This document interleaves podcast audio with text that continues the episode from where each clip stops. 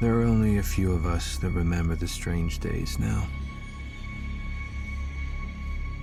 What touched this place cannot be quantified or understood by human science.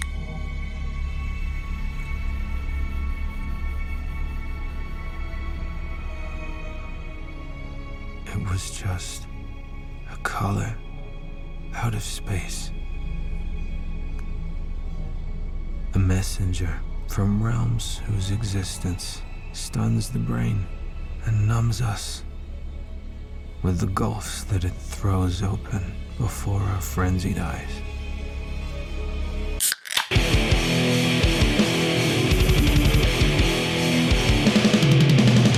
You're listening to the Buzzkill Podcast.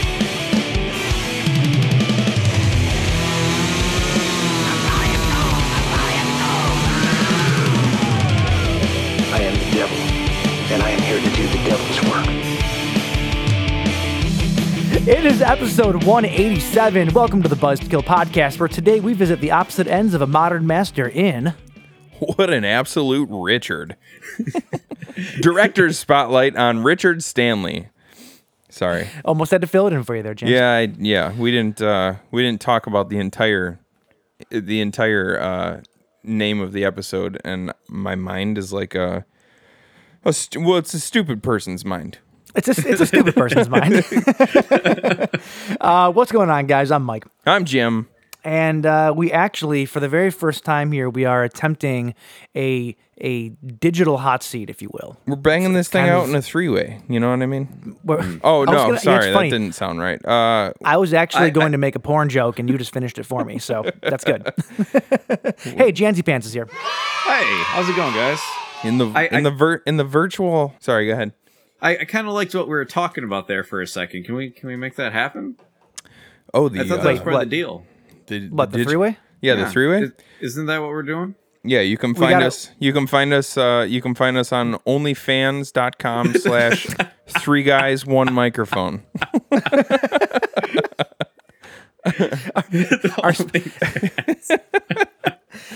If we if we reach a thousand dollars because we're cheap, we go full human centipede. That's that's the that's the. I that's get to be in the middle.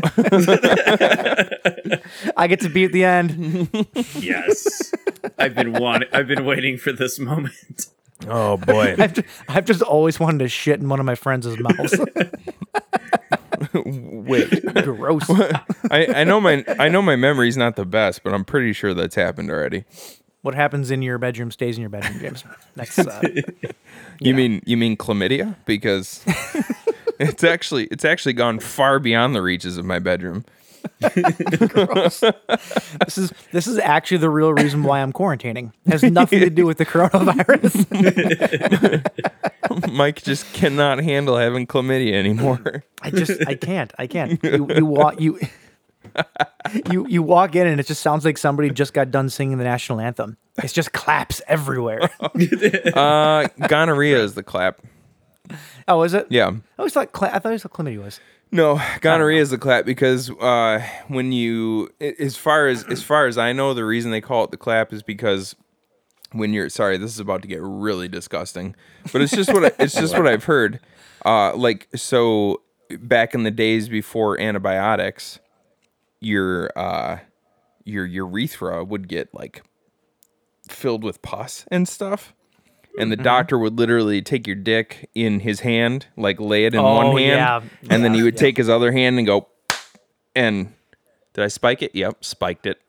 and uh, and You it, ever, you ever and done it, that with a Twinkie? and it would like it's it's the same the same mechanics apply. Yeah. Uh, Jeez, I'm spiking like crazy. I keep getting right up on my microphone because I'm so excited to be talking about STDs. I was saying you're so excited about the clap. oh Holy yeah, shit. dude. Amazing. Love Well, hey, STD talk. Chlamydia, gonorrhea, what does it matter? They both taste the same. How have you boys been doing this past week? oh, just lovely. You know, just lovely. I'm, Anything uh, uh, anything new? No, shut up, dude. anything new? I, I was, I, I was going to ask Jansen because I knew there was nothing with you. Jansen, Well- anything new with you since the last time you were on the show? I am No. a dad. Okay. Well, moving Oh, on. Well, Sorry. What'd you say, bud? I'm a dad now. Uh, Yeah. my my wife. Uh, Did you gave- adopt a puppy? Yes. fur baby? Yes. Yes, it's a fur baby. Which they are parts of the family too. Damn it. Yeah. Hey, I saw your I saw your little child. I saw your child yesterday, Uh-huh. and that child already has more hair than you. So Yes, yes. But so I actually, uh, I had extremely long hair for the longest time. Up until I think three weeks ago, I had been going on like six months without a haircut. Do you have any pictures? I do actually. A- Oh. Allie, Allie went and clipped my hair and all that. It was my idea. I was like, "Babe, I want you to do everything you can to recreate my normal haircut." And I want, I want, I just want you to do your best. And she looked at me and she's like, "I'm going to do a bad job." I was like, "No, no, that's fine. That's the point."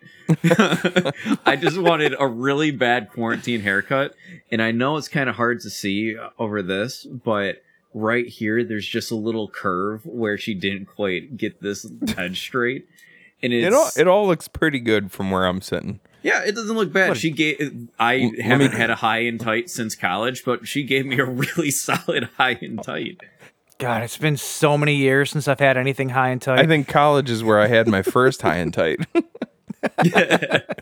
you know, you're always experimenting in college.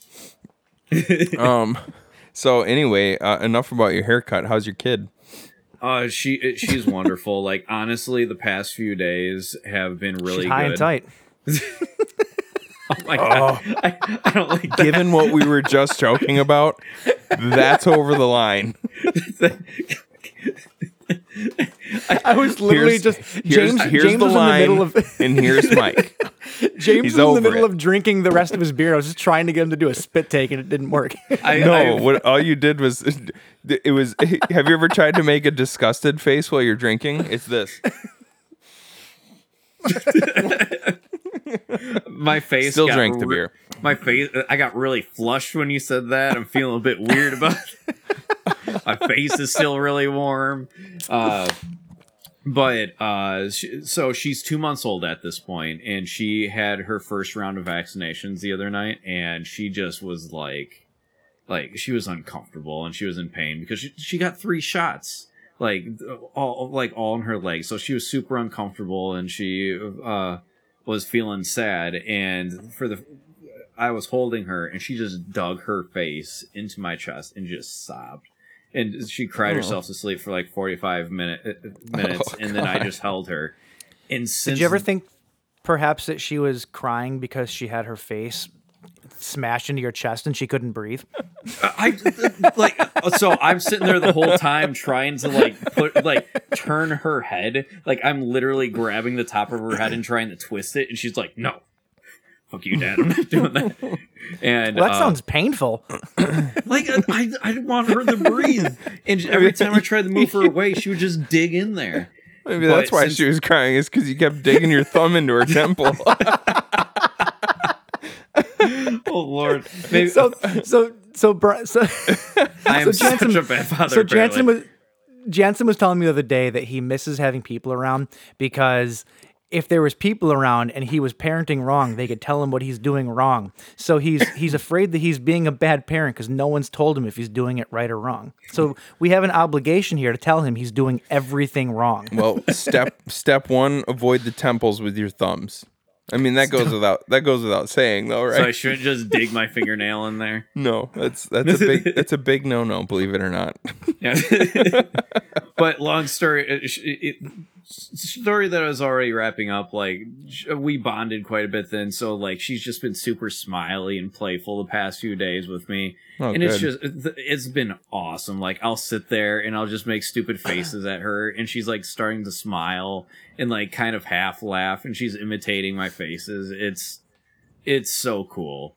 And so it it's it's really cool. I look forward to at some point when other people can finally meet her because she's met I think eight people in her entire life at this point. She's been alive for two months, Yeah. so looking forward to all this being done. you know it's it's almost it's almost uh kind of nice for you guys in a way though because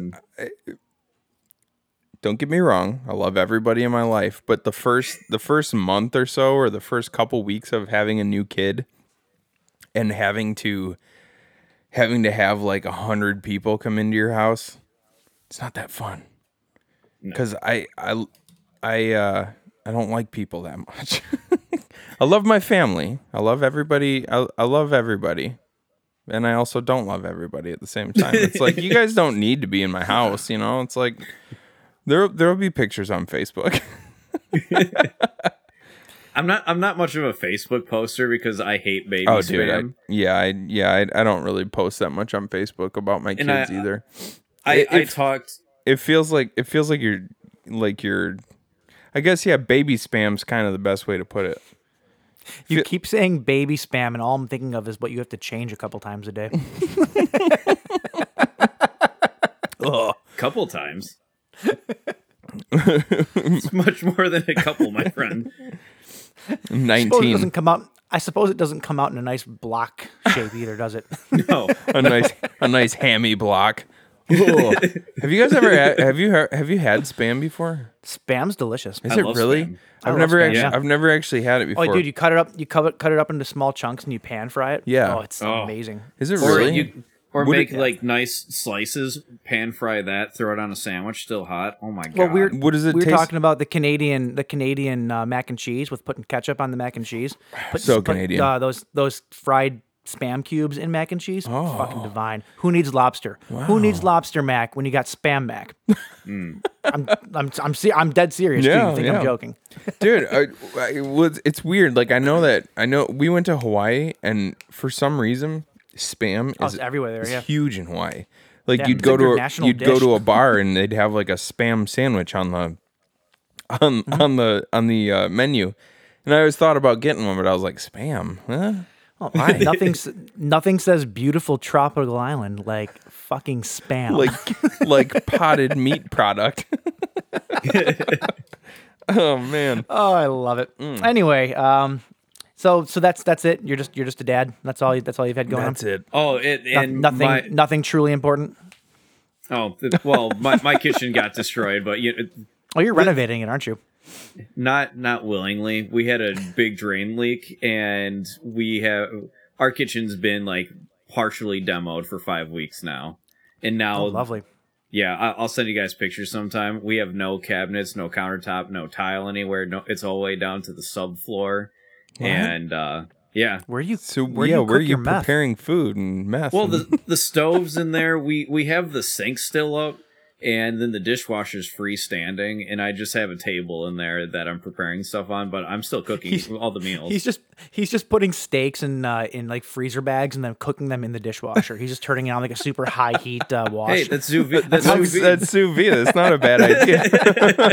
That- that's how it works. I wonder if that would actually work. Would that oh, work? look, there was a um, MythBusters cooked a lasagna in a uh, in a dishwasher one time. and did they do it? oh yeah, oh yeah, and it worked. You can actually cook a lasagna in a dishwasher.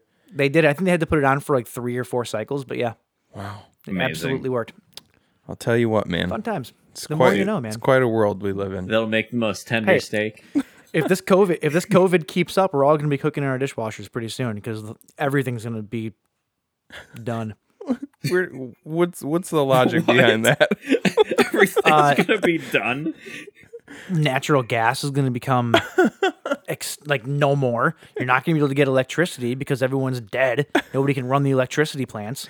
What are you going to do? Cook your cook your steak with nuclear power? But the but the water treatment plants will still be up and running. No, the water is going to be shit too. But you're cooking it in a plastic bag, so it doesn't matter. Okay, that's fair. I Yeah. forgot that COVID is just Captain Trips outside of a Stephen King book. So oh my god. Anyway, Yeah, um, have you yeah, had anything going uh, on, Mike? You you had No, you, not your really. your boss became a meme over the past week. oh yes, Oh, oh my god, yes, you're Yeah, right. There's a yeah, huge you're, thing. So you're welcome you've- for for uh, bringing yeah, that thank up. you.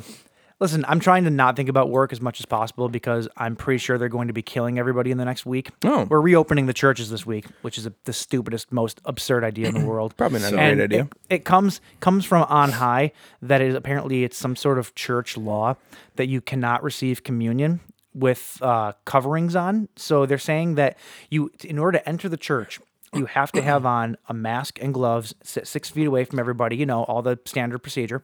However, when you are going up to get your communion, you have to take your gloves off and your mask off to get communion. completely defeating the entire fucking purpose of wearing it to begin with. That seems counterintuitive. It's so stupid. It is so Yeah. fucking stupid. What the fuck? Um, There's no theology behind that whatsoever. no, no. none. even the even the uh, even the Pope in the Vatican celebrated Mass with gloves and uh, masks on.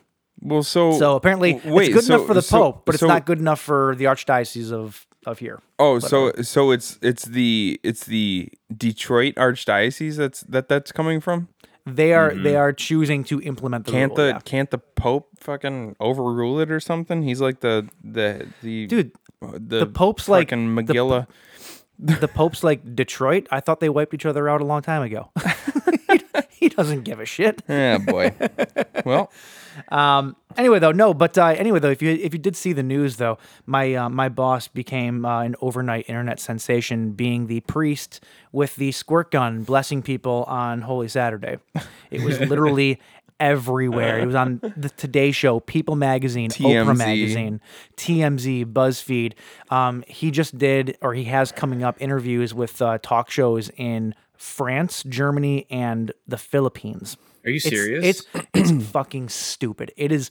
It has been the craziest media thing, and this is how you know he made it. He was on the Daily Show with uh, not not Jon Stewart. Why can't Trevor uh, Noah? Trevor Noah. and Trevor Noah just made fun of the whole thing, and I was like, yes, my, my my soul was cleansed a little bit. Um, you know what's weird though? we is- were on the Daily Show. You know what's weird though? There's a there's a priest in I, I want to say it was Spain. I can't remember exactly where it was. This guy was way way better than Tim because uh, oh, can I say his name on the? Oh yeah, the whole fucking world knows what his name is. um, this guy was way better because not only so Tim Tim got in trouble from the archdiocese because he was squirting people in the face. Well, he didn't get in trouble. It- the and let me let me rephrase this just But- in case because I don't I don't want to be starting rumors. He, I got the impression that they weren't exactly thrilled about it. Well, he was yeah because he was shooting That, people. that that's it. all. Nothing nothing ended up happening. No one actually said anything. They should've- I got the intention. all these people should have interviewed this this other priest because he is like a he's like a young cool priest well i mean you know like as young real cool guy. as, as young and cool as a priest can be and he had a full-on like super soaker like a like the uh what was the super the this the the original like the 20 do you remember that With PS20? ps20 PS20 with the what it li- was? Mm-hmm. yeah with the little green bottle he has one of those and he's literally just spraying it over the entire congregation and he's been doing it for a long time. They Yeah, should have they should have interviewed that guy. He's way cooler. But there was no COVID back then. Everything's cooler with COVID, James. everything's cooler with COVID. Oh, you know what, dude? That's Speak, that's the new tagline. everything's cooler with COVID. Speaking of speaking of COVID, just the name COVID. Uh, not much interesting has happened to me, so I won't talk about my life. But uh, I'm part of this group on Facebook called, um, well, it used to be called, uh, Party Like It's COVID 1999.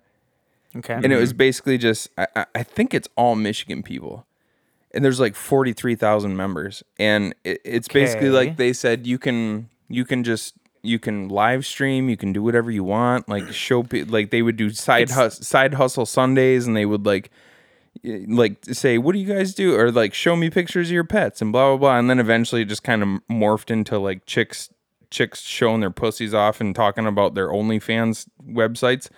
um what's it? What's this page called? It's called it's called, it's called Party Like It's COVID 1999.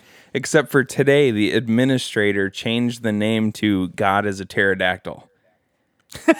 and It's amazing. people, What? the people in the group lost their fucking minds, dude. Like Why? I I don't know. That's what I like. I wanted you guys to weigh in on this. They Well, we'll have to people do- we'll have to people do were this people were afterwards. literally like people were literally like I I can't be a part of this group anymore because it's spiking my anxiety every time I get on. I think I'm gonna look at COVID 1999 and I see this other stupid name and like one dude is like God is absolutely not a pterodactyl. He is omnipresent. He is omni, and he's and he's like, I have to leave this blasphemous. I'm like, dude, you've been looking at Please send pictures that of to me. girls. You've been looking at pictures of girls showing their pussies for the past six weeks, and you said nothing. but now they now they turned it into God is a pterodactyl, and you have to leave because of because they're blasphemers. Like, Please send any- that to me. dude, and well, Any- just go, any just go on hope- Facebook and look up "God is a pterodactyl." You'll find it immediately. It's I feel like any hope of Jansen showing this episode to any of his church friends just went right out the window. why? Because I've said because I've said pussy and God is a pterodactyl in the same sentence. But no, God- dude. But God pe- has a sense of it's, humor. It's, He- it's literally it's literally been the it's it's been the topic of conversation in in this in this group for the entire day. Like people are honestly offended. They're like, "Can you please send me an email telling me why?" Like if you have an actual reason for why you would change the name of this group, it's like, dude, shut If up. I was the if shut I was up. the admin, it's just I'd, a be, I'd fucking like, name. if I was the if that was the admin, I'd just be like, listen, here's the reason why. I am God and I identify as a pterodactyl. Shut the fuck up. Oh, the guy who started it said, uh, "Please, please, um, please send all of your questions to God is a pterodactyl at at a Hotmail or something like that." so like, and he said he's just been getting hate mail from people all day long, like Yeah, hundreds and hundreds of at all. emails. It's just fucking ridiculous. People are Hey, so. if it's gonna if it's gonna stop all these same people from marching on our capital, then that's good. Yeah. there's there's been Anyway. yeah there's been plenty of talk of Speaking that too. So Speaking of God being a pterodactyl, let's get to some corrections. oh hey okay. Stupid! You're so stupid! All right, uh, a couple of corrections for this week. Uh, James, I'm actually really disappointed in you on uh, the first one here Okay. because you should have known this right off the top of your head, and I don't know why you didn't. You're failing your family. That's all I'm going to say. Okay, hold on. Just say what it's about, and then let me guess. I haven't. I, I haven't actually listened to the episode because I. You hate- said that I something was no. us. You said that something was no longer available, Was it? and this is now bo- and this is now boring. So I'm just going to continue on. Is it Bud? is it Bud Ice or something like that? You s- you said that Bud Ice was no longer available. We said Bud Ice is was no Bud longer Ice available. still available? One hundred percent. I almost bought some today to give to you to prove it to you. Oh, you know what I was thinking of? I was thinking of Bud Dry. yeah, Bud Dry's Bud been Dry gone since, is like, gone. Okay. The '80s. Yeah. Yeah. And also, I guess Bud Dry. I guess, it, it, and I'll I'll issue another uh, correction just off the top of my head here. Um, we were talking about natural ice last last week, and I said something about natty daddies. Natural ice and natty daddies are very different Yeah, because different kind of beer. Because natural ice is like five point five percent. Natty daddies are like nine percent, Ooh, fuck that. and that and that's what la- that. and that's what Laser Daddy chugs. It's Helps- shitty. It's not. Not only is it shitty beer, but it's gonna fuck you up. Shitty beer. Oh, dude. That's just a bad. It's a bad Oh. recipe. When Yeah, I went to bad when I went to give it. him the uh, sword sheath that I wrapped in leather for him, and we we chugged Don't call his wife that. hey, hey. we ch- we chugged we chugged two of those things, dude. Oof. Yeah. God. I'm happy. Yikes. I'm almost happy I didn't come with you. No, you're not. It was a dead. good it was a good time. We got to go see him. All right. All right, moving on here. Uh, college humors. Uh, we were talking about college humor, and Yeah. you, we couldn't. You thought one of them was shut down. Yeah. Uh, college humor's actual website did shut down due to funding being pulled. However, they do still have a YouTube presence as well as a presence on a streaming site called Dropout. So technically speaking, it still exists. It's just not the way that it Not used to. way- it's a yeah. much smaller uh, entity now. Right on, right on. Uh, and then also, um, I said that Zombie Lake was an Italian type zombie movie last week, and it had like the Fulci style zombies and stuff. And I was so completely wrong. I don't know what I was thinking of. Zombie Lake. I was listening to the episode back today, and I said that, and my first reaction was, "No, it's not. like, what the what the fuck was I talking about?" Zombie Lake is this awful, awful movie where the zombies just look like they have like somebody squirted uh, uh, a tube of green face paint into their hand and then just wiped it on their face. Like that's how bad it looks. It's I, I, horrendous. I literally have no idea what it is. so- yeah, it's it's I'll horrendous. take your and word it's for it. not. It is not an Italian zombie movie. So, or at least not like those. But uh, anyway, that's all I got. All right. Those are your those are your corrections. Well, alrighty then. Uh, this week we are talking about, if you didn't pick it up from the, which you might not because it's very vague. Uh, what's You're the right, name? Oh, Director oh, Spotlight oh, oh, we did Stanley say. Sorry, yeah, we yeah. I forgot that we said director spotlight because, like I said, my mine is the mind of a stupid person, and I didn't realize that I had actually said that at the end of it. The, the best uh, part about this is for the last two weeks, uh, he's been looking at me and pointing to his head and going, "Steel trap." This is a steel trap. I keep telling you. And then today, it's just like there's a hole in the side of it, when and it everything's when just it comes falling to certain things, it's a steel trap. You would you you you might say that you might say that my brain on this episode has been covered in a purple haze, Hey, which while you're talking which the beer, coincidentally is my- the name of our beer tonight. Where are you going? Both of you are leaving? Oh, for fuck's sake! Jeez. Just throwing me to the wolves here. Okay, so tonight from Abita Brewing Company comes Purple Haze Raspberry Lager, uh, brewed by Abita Company, Abita Brewing Company LLC, Abita Springs, Louisiana. It's 4.2% alcohol by volume, and uh, it's made with squirrels, which is interesting, and also raccoons. Squirrels, you say? yes, and sometimes when you Did Jansen leave you at the same time that I did? yeah, you guys left at the same time. he literally he saw you taking your head. hold on, hold on, wait, hold on. Uh, and when the sun comes up, sometimes uh, they have to make sure that the children are not being exposed to the sun because they literally shrivel up like raisins and and they explode, which is weird. Yeah. And then I they're heard it's the eaten, natural and then they're eaten nuclear, by the uh, squirrels. Yeah, It's that natural nuclear energy that's inside them when they're born. right. Yeah. Exactly. Yeah. So what it's, are we? so it's almost like it's almost like um it's almost like that Tobe It's Hooper kind of like- movie spontaneous combustion Oh yeah, But- when but they when in they real dropped life. the turtles. But in when real they dropped life. the turtles into the ooze and they became ninjas. That one, right? That Spontaneous, spontaneous Ninja Turtle combustion. yes the very same one yep Yeah. so uh uh you're all caught up Jansen I'm assuming Caught up. uh uh ca- caught up caught up on what Y- yes. you're ca- you're caught up on this conversation I'm assuming yeah I I have no I got idea up- what you're talking about, but I tried to sneak away to go grab my beer while two of you were talking, and I come back and you were gone. I, I, I thought he was. you fucking I thought he was reading the thing. Is Uh, this amateur hour over here? I thought he was gonna be reading the thing, so I was like, I'll sneak off real quick too. We'll make this nice and smooth. You guys are just awful. All right. So this is Purple Haze Raspberry Lager. The flavor profile. Uh, wow, they got a lot of it. This is one of those rare ones where all of the information you could ever want is right here on the box. I'll save you the trouble, James. The flavor profile is just purple. Oh, oh, it's just purple. Okay. Uh, It's like let's- purple drink. Oh wow, look at that! It's very hazy. Can you see? No, you probably It's like can't. pur- It's like purple. Uh, what is it? Purple Kool Aid. It just tastes like purple. Done. It's it's uh it's just what what flavor is that? Purple. Uh, purple. haze, clouds of real raspberries swirl in this tart and tantalizing lager brewed with pilsner and wheat malts, along with Vanguard hops. Let the scent of berries and this hazy purple brew take your taste buds on a harmonious journey inspired by the good vibes and free spirit of New Orleans. Um, Nolans. New Orleans. And then we got some more on the box here. So, water. Abita is handcrafted using the pristine artesian water of Abri- of Abita Springs, Louisiana.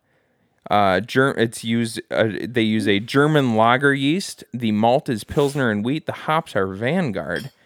Uh, style raspberry lager, color purple haze, Lovibond rating. I have no idea what that is, but it sounds cool. Is an eight. There is Bitterness There's IBUs thirteen. IBUs. Yeah, that's that's that's real. That's real raspberry, my man.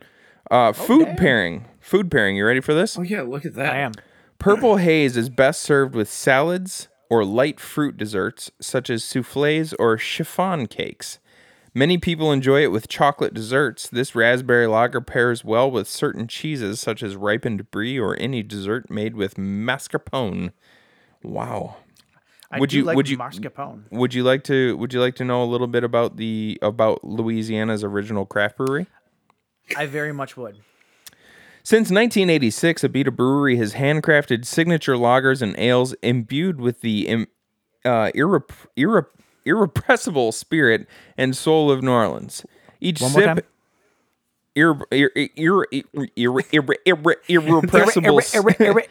irrepressible spirit and soul of New Orleans.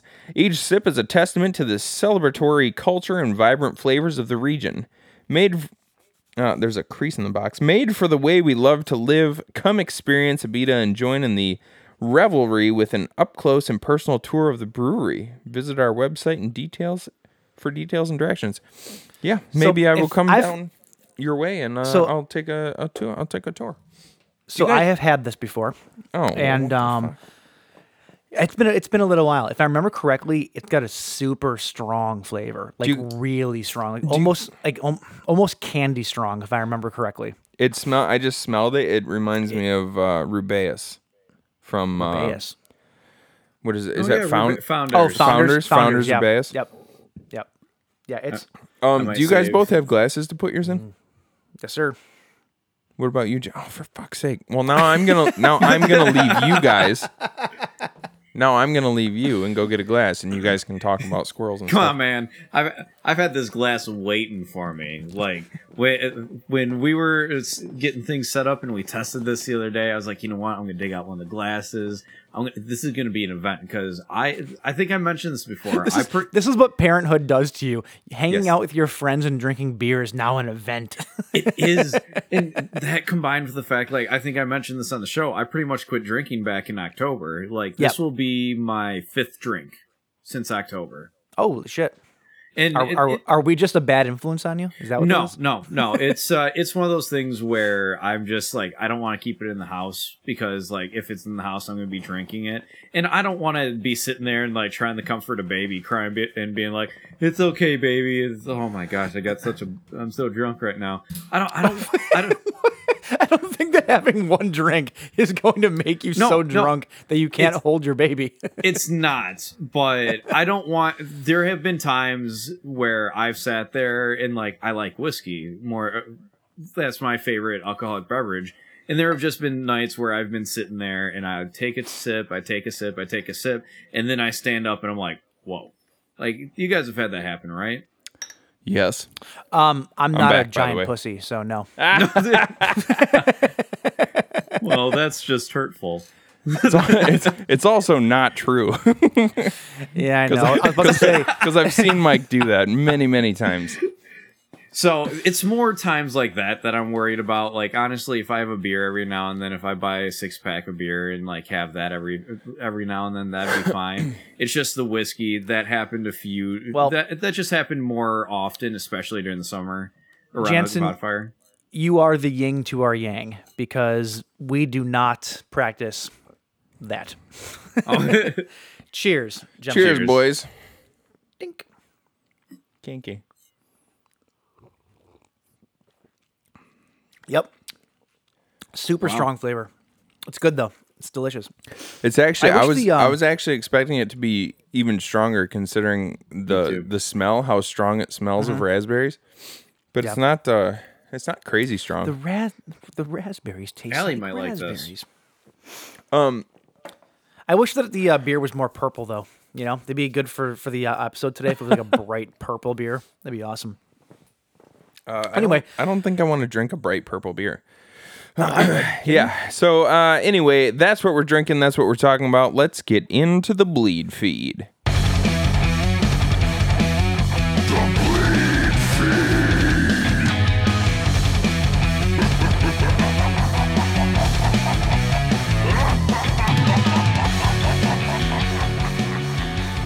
All right, guys. Uh, let's get into some news here. Uh, not a heck of a whole lot, or a whole heck of a lot, as James would say, Not as James would say, as the entire country would say. as as the world would except say. from you.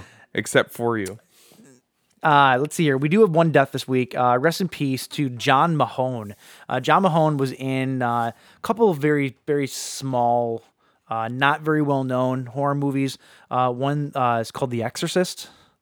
Uh, one is called uh, The, never the. People Under the Stairs. No, I've never heard I've of, not heard of any of these. never heard either one of those. Um, yeah, no. Uh, John Mahon, uh, he passed away at the age of 82 uh, earlier this month, actually. So this is a little bit of a later uh, um, uh, report coming out uh, from. There from you him.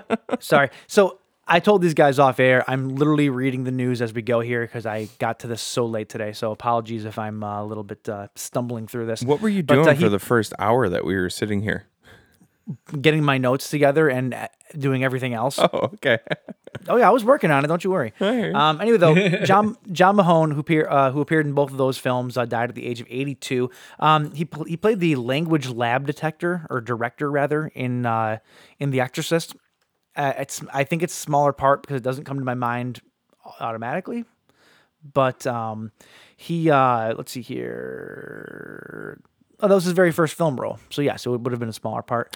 Uh, he was also in Wes Craven's People Under the Stairs, appearing in episodes of uh, the X Files. Uh, ooh, Angel. I do love Angel. Um, anyway, though he uh, yeah he passed away uh, earlier this month. Uh, so rest in peace to John Mahon. Um, he contracted. It says here at twelve he contracted polio.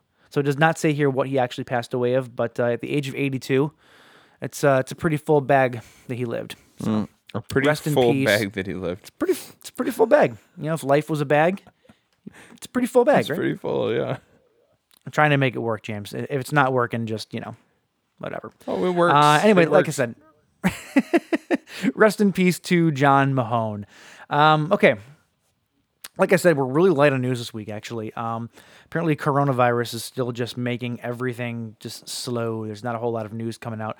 Um, however, uh, let's see here. Producer of Jurassic World Dominion, uh, he's hinting that Jurassic World Dominion will not be the end of the franchise and that they could do more Jurassic I guess Jurassic something, Jurassic Park, Jurassic World, whatever you, whatever you want to call it, um, more in the future, which is super, super exciting.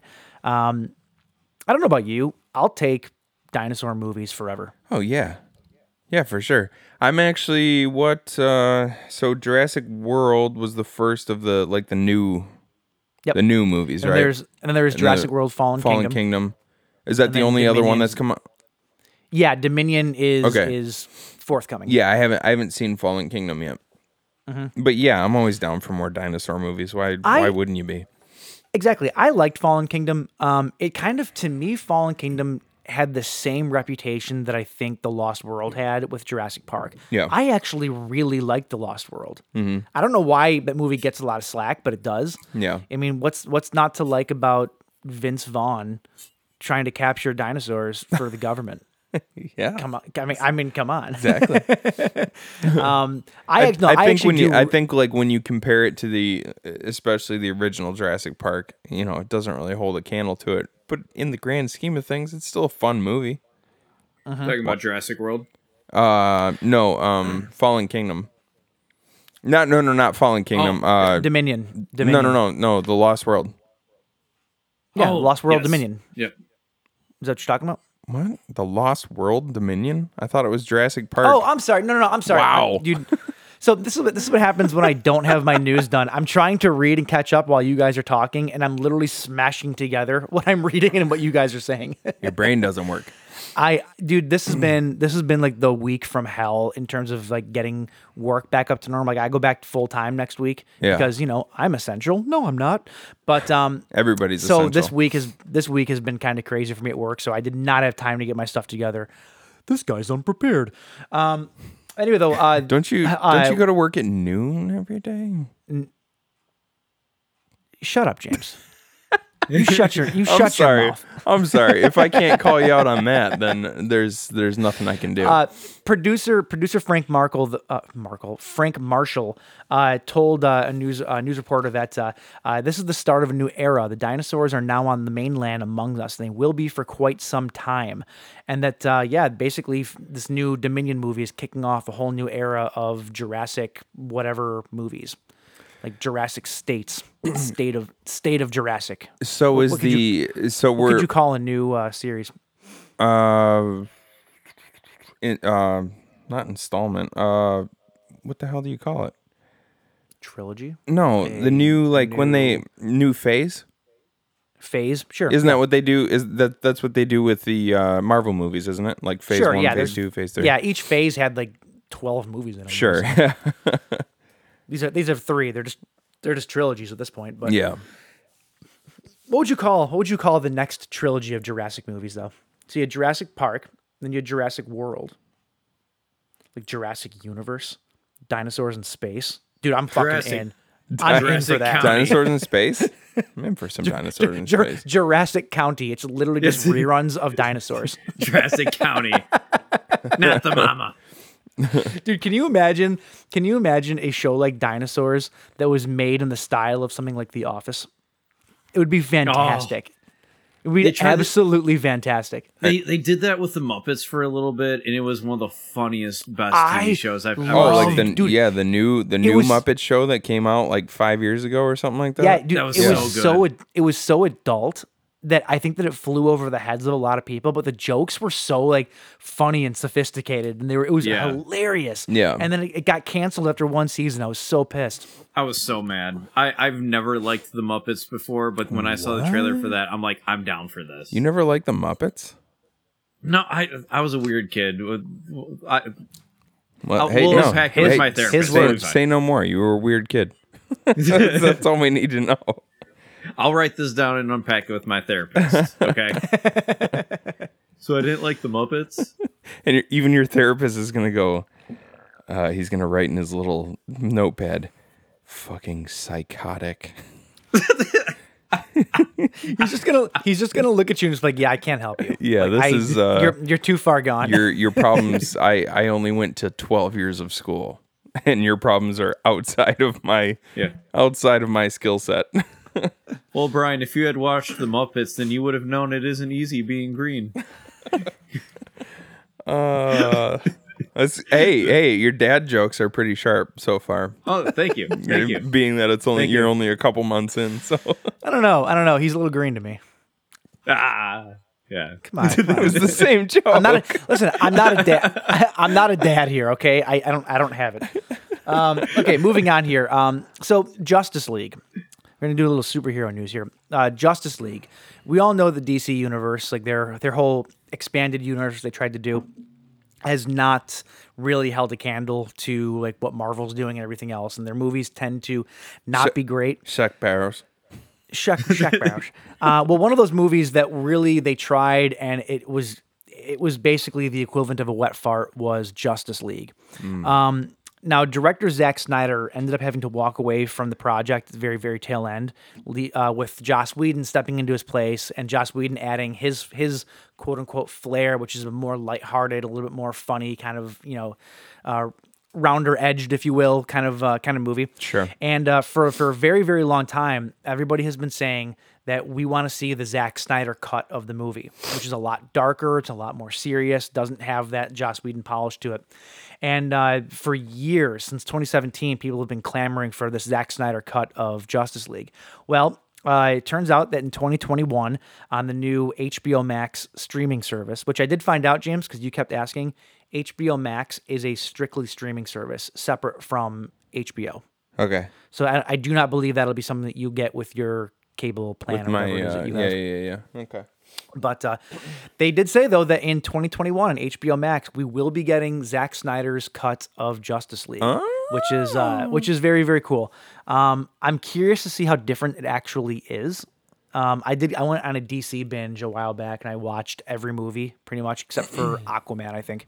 Uh, but I watched every movie that they had put out up until uh, now, and um, I I don't think Justice League was as bad as some people were saying that it was. It definitely was no Avengers, you know, that's Yeah. for sure. Yeah. Um, that being said, I'm very, very interested in seeing a much darker, grittier Batfleck.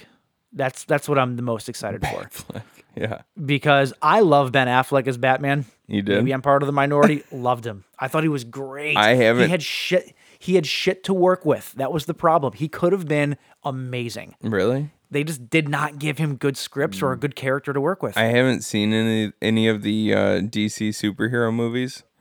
I haven't either. Um, maybe that's uh, maybe we could call Jimmy Tony and see if he wants to get caught up on those. But uh, what from the grave? Huh? Yeah, from, From, the, the, grave. grave. Um, It's gonna be but a uh, lame. Uh, I, like Ben Affleck always he always struck me as a weird choice for Batman. Yeah. I, loved it. I thought I, he was a great Bruce Wayne. I'll say that he was a fantastic Bruce Wayne. And I, I thought that his Batman could have been so much more had they actually given him a script with depth. Yet every like like Batman v Superman, dude, Batman v Superman, the turning point of the movie The, the the whole reason they stopped fighting is because both of their mothers' names are Martha. That's it. That's the twist. What? I, ju- I just gave it away to you. Sorry. That's the twist. I would say you, I would say you ruined it for me, but I'm I'm I'm almost positive I'll never see that movie based There's- on that fact. They're they're in the middle. They're dude. They're in the middle of fighting, and Superman's mother is like being held captive somewhere, and he needs to like get to her to save her. And he's fighting Batman, and he's just like, "No, Martha!" And Wait. then Batman stop. Batman he yells stops. his and he own goes- mother's name. Yes, because because he's like, I have to get to Martha. Like he's screaming, she's going to die, basically. And then Batman stops and he goes, "Why did you say that name?" Because that's his mom too. And then they bond over both of their mothers being named Martha, To, okay. and then suddenly they're friends. Wow. you- wow. I, I, I almost have to see. I almost have to see this for myself because that that doesn't sound like something that somebody would put in a script. there are, there are some there are some good parts to that movie. Don't get me wrong. There are some redeeming parts to that movie, but by and large, it's a fucking turd. It's It's, just a the- wet. It's just a wet turd. Oh that's I mean that like that's just so unbelievable. Nobody would if their mother was in distress, nobody would yell their mother's name. Burb. You Burb! Charlene. Jugs!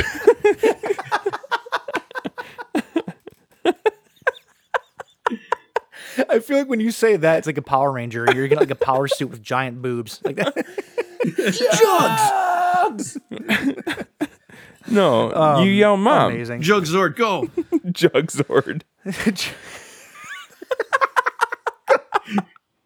Uh, for anybody who's not in the know, all of my friends call my mother Jugs Judy. You know. It's because she, it's because she has a nice ass.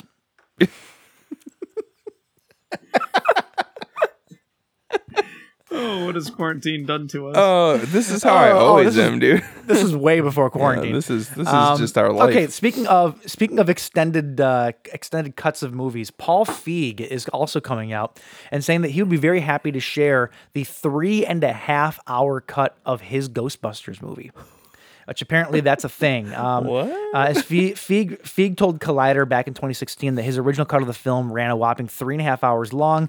Uh, the editor's cut, uh, the editor's first cut was four hours and 15 minutes, and then he trimmed it down to a slim three and a half hours. Uh, he says we generated a lot of stuff, and I always uh, want to have all the underpinnings of a big emotional story, and because of that, it just added a, lex- a lot of extra scenes that you're going to go through, and, and you have to make a lot of choices uh, to bring it down to under two hours. So there's a lot of footage, probably a lot of jokes that were not included. Um, a lot of jokes I'm that actually, won't. I'm land. okay. So we talked about this. We talked about this a little while back on the show. I did this finally was the watch. Girl Ghostbusters, right? Yeah, Correct. I've I've never actually seen it, but I find I find Kate McKinnon and uh, and Leslie Jones both aggressively unfunny. As did I. So here's the thing. I, I mean, I think we talked about this a little bit on the show before. Is I actually did finally watch it. Yeah. I actually posted some stuff on our Instagram about how they did this stupid thing where the movie was fucking letterboxed with the black bars, and then Oh, yeah, yeah, special yeah, yeah. effects go outside of the black bars. Yep, hate that. To give it like a 3D effect almost, yeah. Yes. Are are you trying to tell me, Jensen, that you've seen other movies that do that? Oh yeah, yeah. Like what? seen- That was the, that was the first time I've ever seen it. Uh, I'm pretty sure if- some cuts, uh, 3D cut of uh, Abraham Lincoln Vampire Hunter did that.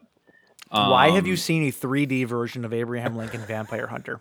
It was my first 3D movie, and it was fantastic. Don't fine. judge. I loved it. So so you so you think that so you think that what I was seeing was a hangover Also, from the stay 3D tuned version? because a letterbox Yeah. 3D version of Three Guys One Microphone will be coming out pretty soon. This comes right at your face. It's not So- going to come far. Don't get us wrong. so that actually makes sense then. If you're telling me that that's a hangover from the conversion to 3D or how they filmed it in 3D, that actually makes a little bit of sense. But why they wouldn't recut it and re-edit it for a standard release is mind-boggling to me. That that's what I thought too, because I I saw the movie in 3D as well, and it it makes more sense because when you when that happens and it goes over, it it gives the illusion that it's like actually going outside of the screen. Yeah. Okay. I, it makes that makes sense when you say it that way. It never even dawned on me that It's could be the still reason why. it's still kitschy though. You know what I mean? Like it's It is. still, No, it is yeah. super. It's like it's it- gim- it- it's gimmicky. Like I think it's I don't know. It's dumb to And it- do with it a home home take- video release.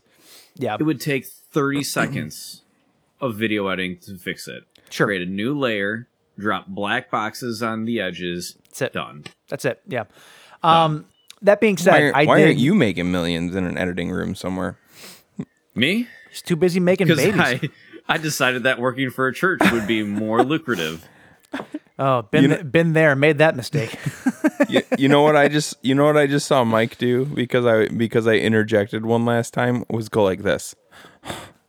throw his hand, throw his hands up in exasperation. I don't think that I meant to do that for what what you think I did. Uh, um, anyway, we're back to what we were talking about though. I Uh. did watch the Ghostbusters movie, and I went into it kind of not actively wanting to hate it, but kind of going into it knowing that I wasn't going to like it and ready to scoff at everything I thought I wasn't going to like. And outside of the that weird visual thing, I actually found myself like laughing a lot more at that, specifically at Kate McKinnon and Leslie um, really? uh, Leslie Jones. Really? I found myself laughing more at it than I ever thought that I would, and it was it was natural laughing, honestly. Yeah. Um, I mean, I so mean, don't would- get me don't get me wrong. I've never seen it before. If I, I'm not just because I typically don't find them funny. If I watch something with them where they, because I have laughed at both Oh. of them before, it's just that typically I don't find them very funny.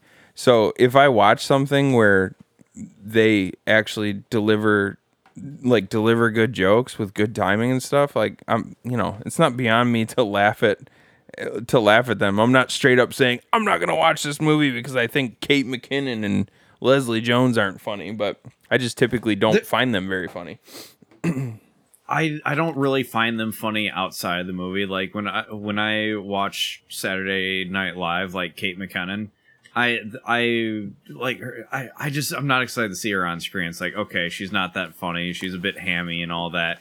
Like I I think she she got quite a. I think they got some good direction from the director and all this, and they were actually like really um endearing characters, and I I am unashamed. I loved that movie. Like Liam's, you you liked it too? Yeah. Uh, what was it? Liam Hemsworth Chris. or uh, Chris, uh, Chris. Chris Hemsworth? Yeah, he was great. In. I he was so funny. He was so damn funny the entire um, time. um, do you want to answer the phone? Um, it- it's in the fish tank.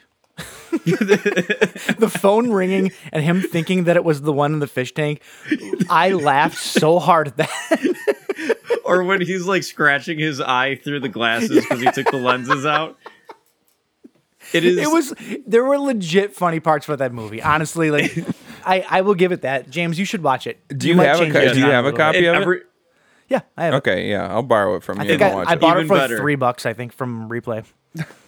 yeah yeah let me better, let me borrow that- your copy i'll check it out All right. Um, before we wrap up here, James, what's new on Blue? What was that sound? that was my mouth Oh, I, your mouth was covered by the microphone, and I saw Jensen drinking. And I thought he was like fart drinking his beer. like, like, what is going on right now? I think they call it. I think they call that butt chugging. what if Jansen just stood up right now and walked to that back wall and proceeded to butt chug the rest of his beer? Here we go. He's doing it. Oh, Talons, Um, talons I never knew he had. Oh wow, he's even Okay, taking his pants um, off. Uh, yeah, Well, we are, we are. Well, well, he yeah. is- There's there's nothing new on Blue, baby. So just uh, Okay. move along. Like I said, slow week. Uh, let's see here. Don Mancini has teasing the Chucky TV series, uh, saying that uh, Chucky has a different goal than he's ever had before. This is very exciting. I think this is one of my most anticipated TV shows coming up. Um, Yeah. I don't. I'm not always a huge fan of TV shows, and we've gone over this as to why, but I'm still very much excited for this. Um, let's see here. There was uh, he was on a Child's Play watch party over Twitter um, last Thursday, and uh, he Uh, he provided a little bit more insight uh, to the series. I'm just going to read what he said here. Um, with this TV show, our mission has been to preserve the straightforward scariness of the original film or the first couple of films, but at the same time, continue on this ever expanding tapestry of consistent story that we've spun over the course of seven movies and 30 some years.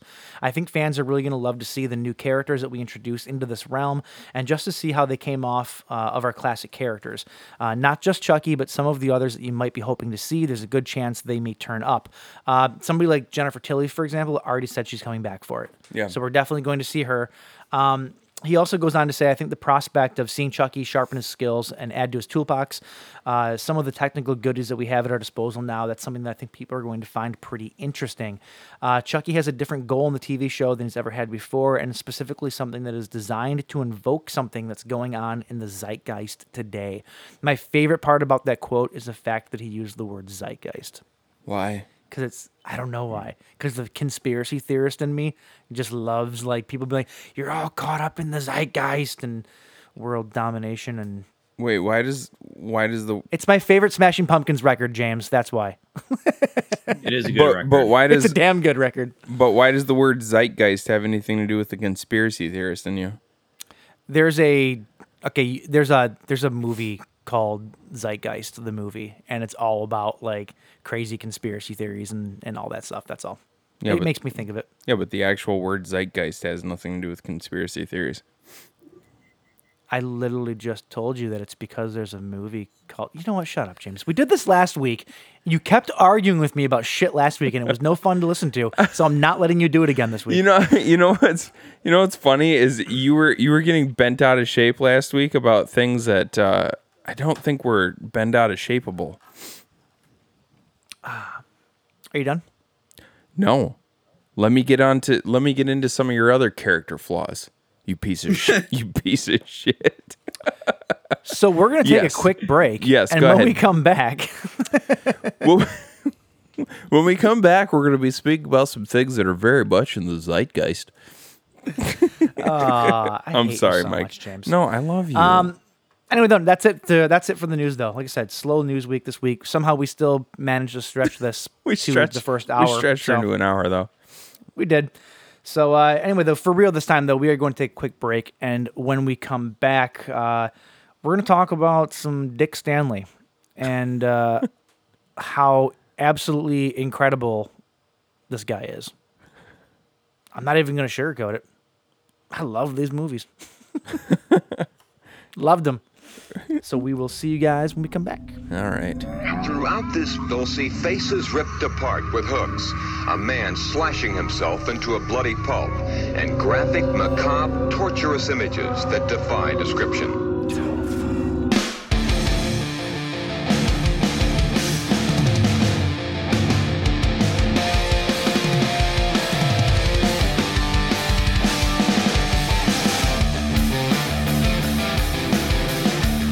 All right, guys. Um, so I, um, after watching these two movies this week, uh, I've come to, I've come to a conclusion, Yeah.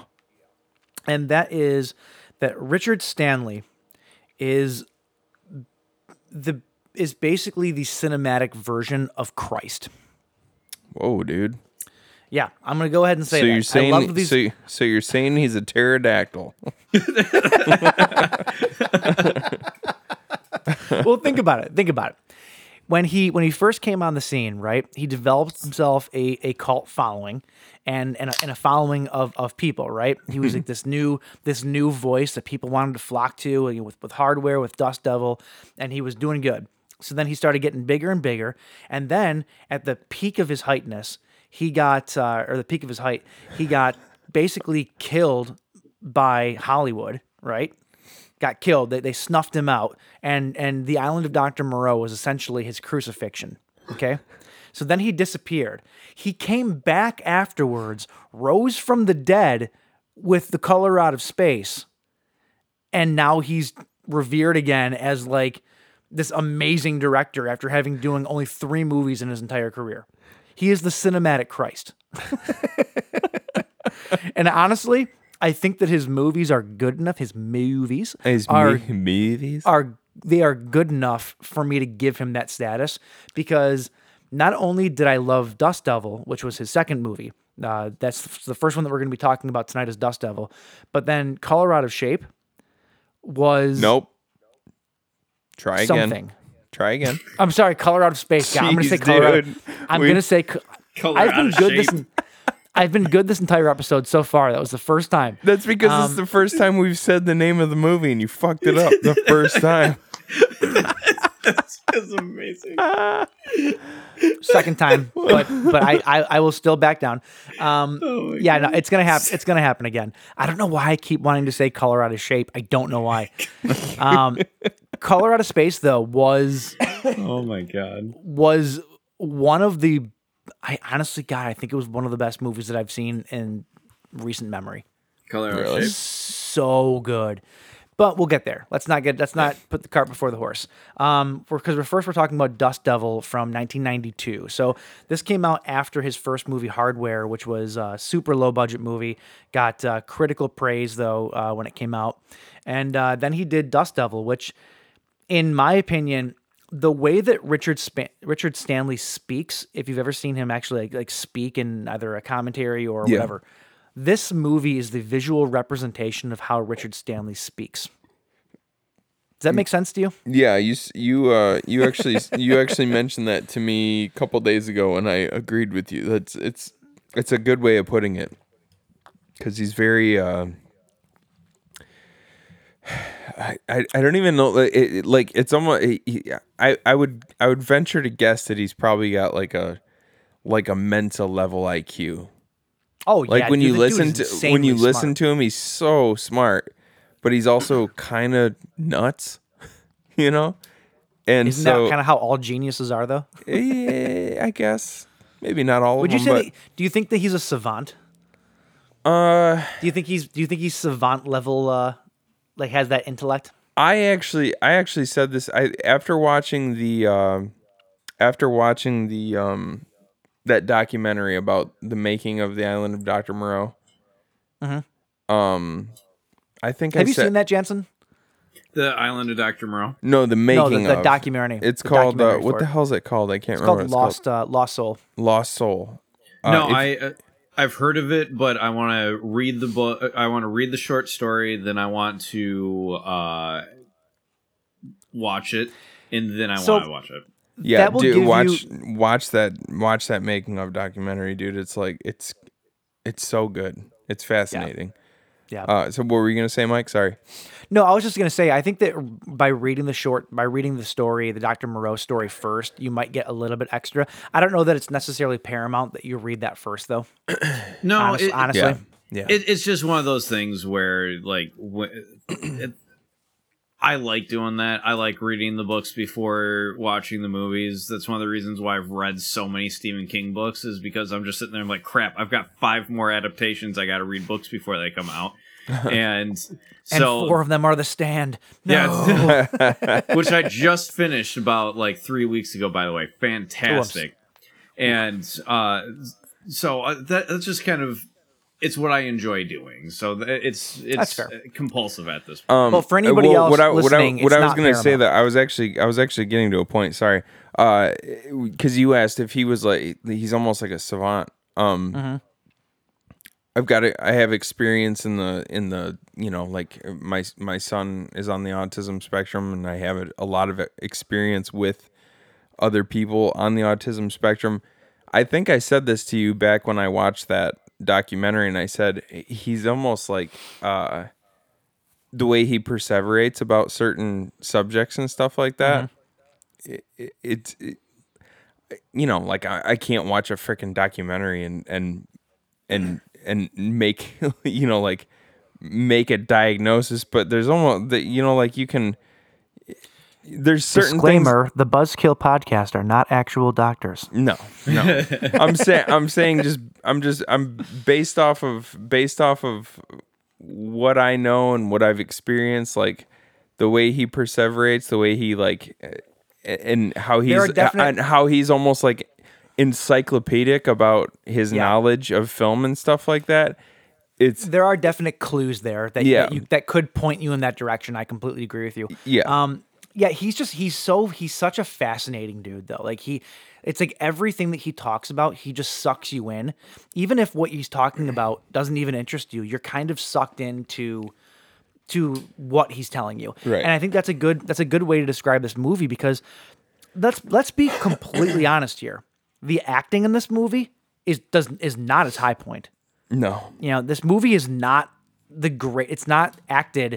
It's not winning any awards. Put it that way. Um, a lot now. Some of that has to do, I think, with language barrier as well, with, with super heavy accents and whatnot, and maybe maybe from a U.S. perspective, you know, we can't get into it as much because we're not used to hearing certain dialects and this and that. That's very possible because the guy that played the uh, cop, um, uh, Zakes Mokae, uh, he played uh, he played uh, Ben uh, Ben Mukurob. Mukurob.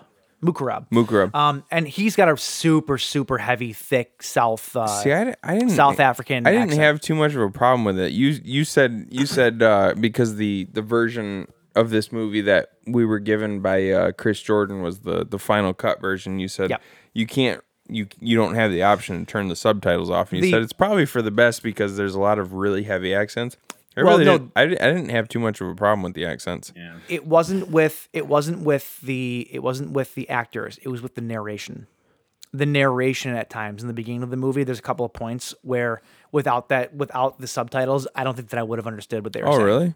Yeah. Yeah. A- As, i had a i had a hard Yeah, time with it at least I this didn't movie was the anything too- most Go ahead. go uh, ahead. Sorry. bi- was the most like bipolar like audio wise it was one of those bipolar experiences i've ever had in a movie. Because especially during like the creepy parts and like the music and all that stuff like the audio mixing and editing was so good. Just really good sound design and all that. The second somebody opens their mouth or the second the narrator starts just the way they they did it there was no clarity. It didn't pop. It didn't draw your attention to it. So i find my found myself like i had to rewind because there's like there's little tricks that you can do here and there so that way when somebody starts talking like your attention's drawn to their voice and none of those it's things almost were hap- it's almost like the voice just blended in with the score stuff yeah like that. it, it So- just blended in and Yeah. so I want to I want to mention something about that, but it bears saying something else first. So real quick, so that we can get people caught up here. For those of you who haven't seen Dust Devil, which is probably a lot of people, it's not super well known, you know, and it's from '92. Um, but uh, a woman on the run from her abusive husband encounters a mysterious hitchhiker. That's pretty much the whole thing. Um, you have uh, Robert John Burke, who plays the actual Dust Devil himself. The the Dust Devil character is is he, would you would you describe him as like a demon, like a Yeah. shape shifting demon, basically? Yeah. The, okay. The way they the way they set him up in the beginning when you're hearing uh what was his name Joe, when you're hearing Joe's narration, he says he he was at one point a man, and then he gained these powers. They never really say why he gained the powers. They just said Mm-hmm. that he did. suddenly he flew Yeah, Okay. suddenly suddenly he had wings and he was able to fly and he was also immortal and he just flew around the earth and every once in a while he would have i didn't these see no damn wings he drank a Red Bull. Duh. Oh, wow! I Problem didn't, solved. I didn't connect the dots. and Um, and so every anyway, the- once so the- and every once in a while he would uh, he would take his wrath out on the earth and act like a petulant child and slam into the dirt and Mm-hmm. that's basically how they set it up. Like every once in a while he just he wanted to act like a dick, so he'd go down and fuck with humans. I kind of like this the idea that there's not there's no real more backstory to the character other than basically the mythology that you get. Yeah. And that's it. I kind Yeah. of like that because it keeps the character mysterious. yeah, So you don't really know exactly what his motives are. He just he's just kind of exists based on myth, and who knows if that myth is actually true. It's just it's just the story, you know.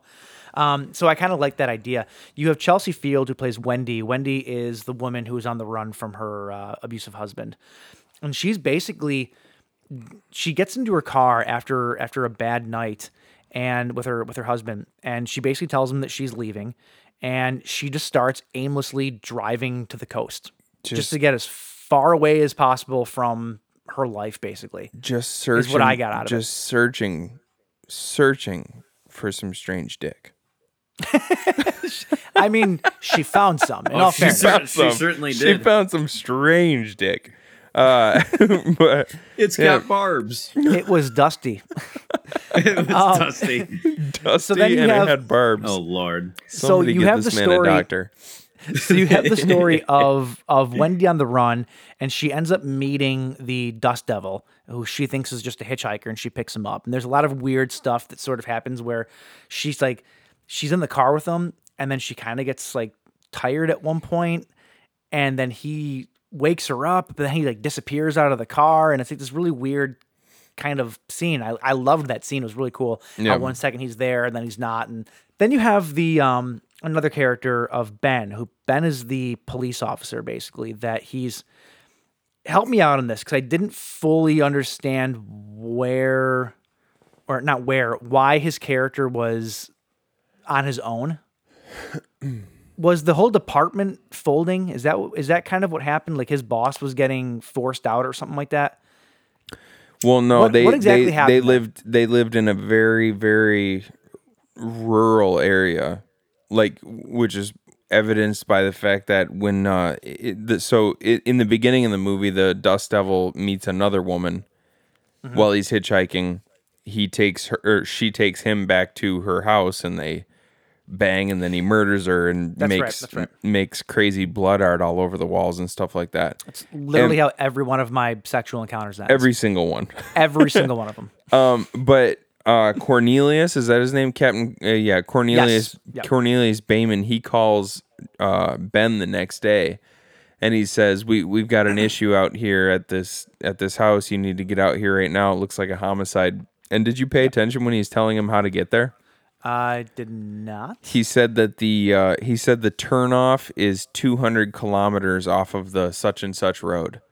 So he was like, he was the only detective within like 126 miles. Oh, that makes sense. so they lived they lived in an area where like forgot. you had a you had a, a- like a tiny little a tiny little um, uh, police force. Basically policing an area detail. of who knows how many kilometers, you know what I mean? So I, I guess I kind of forgot that he investigated the murder of that first woman. Mm. That's I think for some somehow, even though I, I remember it now and I know that I saw it, it Yeah. for some reason that was not in my memory bank. So okay, that makes a lot of sense. Then that's why he was tracking down the killer and this and that. Okay, Right. So this brings me to uh, the point that I wanted to get back to, and because because Jansen, you're talking about the sound and how Mm-hmm. it was a kind of a weird bipolar sound. Some of it was great, some of it wasn't. So we watched the final cut of this movie. So this was not the version of the movie that was released uh, in theaters, nor nor was it the version that was released on home video at first. Um, the original first cut of the film was 120 minutes long. Uh, Miramax hated it and produced its own 87 minute version of the movie. So they cut nearly 45, 40 minutes out of the movie. That's ridiculous, Um, dude. Uh, without without Stanley's permission or cooperation, this cut was uh, removed all references to the supernatural. So it was basically just a murder. It was just a murder story. He, this so he was just a hitchhiking murderer. yes, I've not seen that version of the movie, but that's the, So that's what I'm getting dude. out of it. And it completely uh, disposed the uh, the role of the cop. So the role of the cop, Ben's role, was almost not in it whatsoever. He was just this tiny little bit player in the theatrical So- cut. so that which means- makes no sense. So that means at they all. would have gotten rid of not only Ben but also Joe because Joe was the one who was tied to all the uh, the witchcraft Joe- and stuff like that. Joe was my favorite character in the movie. I love yeah, Joe. he Yeah, was he love rad. Joe. Yeah. Yeah. Well, and he was, He was also local- he was also the most important character, you know, because he Yeah, pu- he so- ultimately pointed Ben in the right direction to help him solve the crime. Yeah, I haven't seen the theatrical cut, and I wanted to. I, I, I wish that I had time to watch both of them for this episode. But for Yeah. the, for the sake of us talking about it, we did the the full Stanley uh, or Richard Stanley version. Yep. you know, the way that he intended it. But yeah, can you imagine this movie without those pivotal roles? Like, what's left? yeah. It's just a woman hitchhiking, and then there's some murders, and then there's a dude. That's it. I don't I don't even know how you would have been able to spin it because there was there was so much there was you would have had like if you weren't going to show anything supernatural there was so much that you would have had to cut that it mm-hmm. it would have literally made no sense. yeah, Yeah, I agree. It, it it it made no sense even with all that stuff. like I'm Are you gonna- saying that? Are you saying that you didn't like this movie? Oh, I I did not. Oh, you oh, did. really? No, oh, I love okay. it. Well, why don't you take over for a minute then? Yeah. Tell us why you So, didn't. okay, because so- I I'm so I'm on Mike's side on this. I liked it. I, I liked it quite a bit. Okay, um, mark so- that down because that's the first time James has been on my side in a while. This I Unless so it's the I, bag side, because I'm on that pretty often.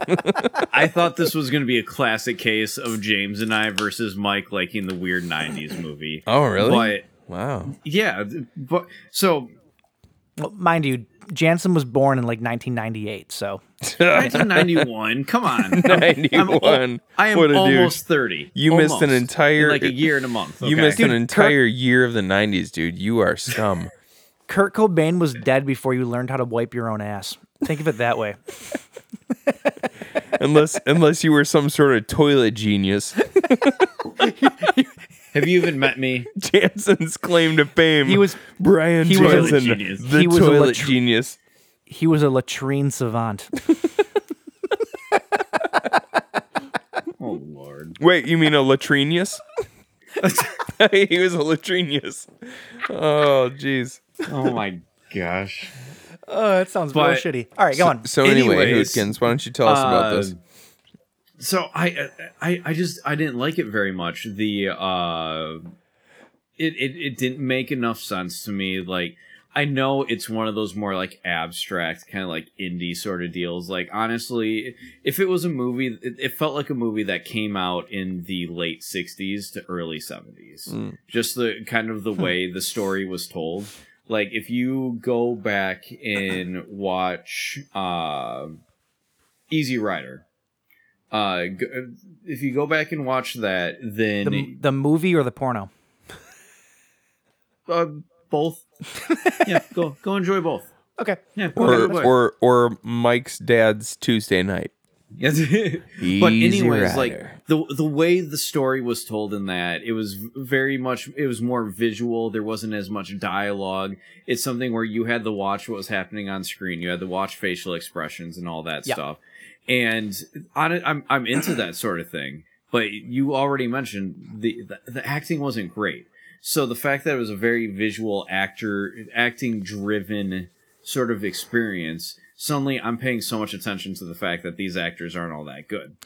See, I guess for me, you you bring that up, and one of the things I said about how you know I brought up this movie. I agreed with you. This movie does not have the greatest acting in the world, but I think what was what I was so drawn to but was exactly what you just said, where you're kind of watching them not talking.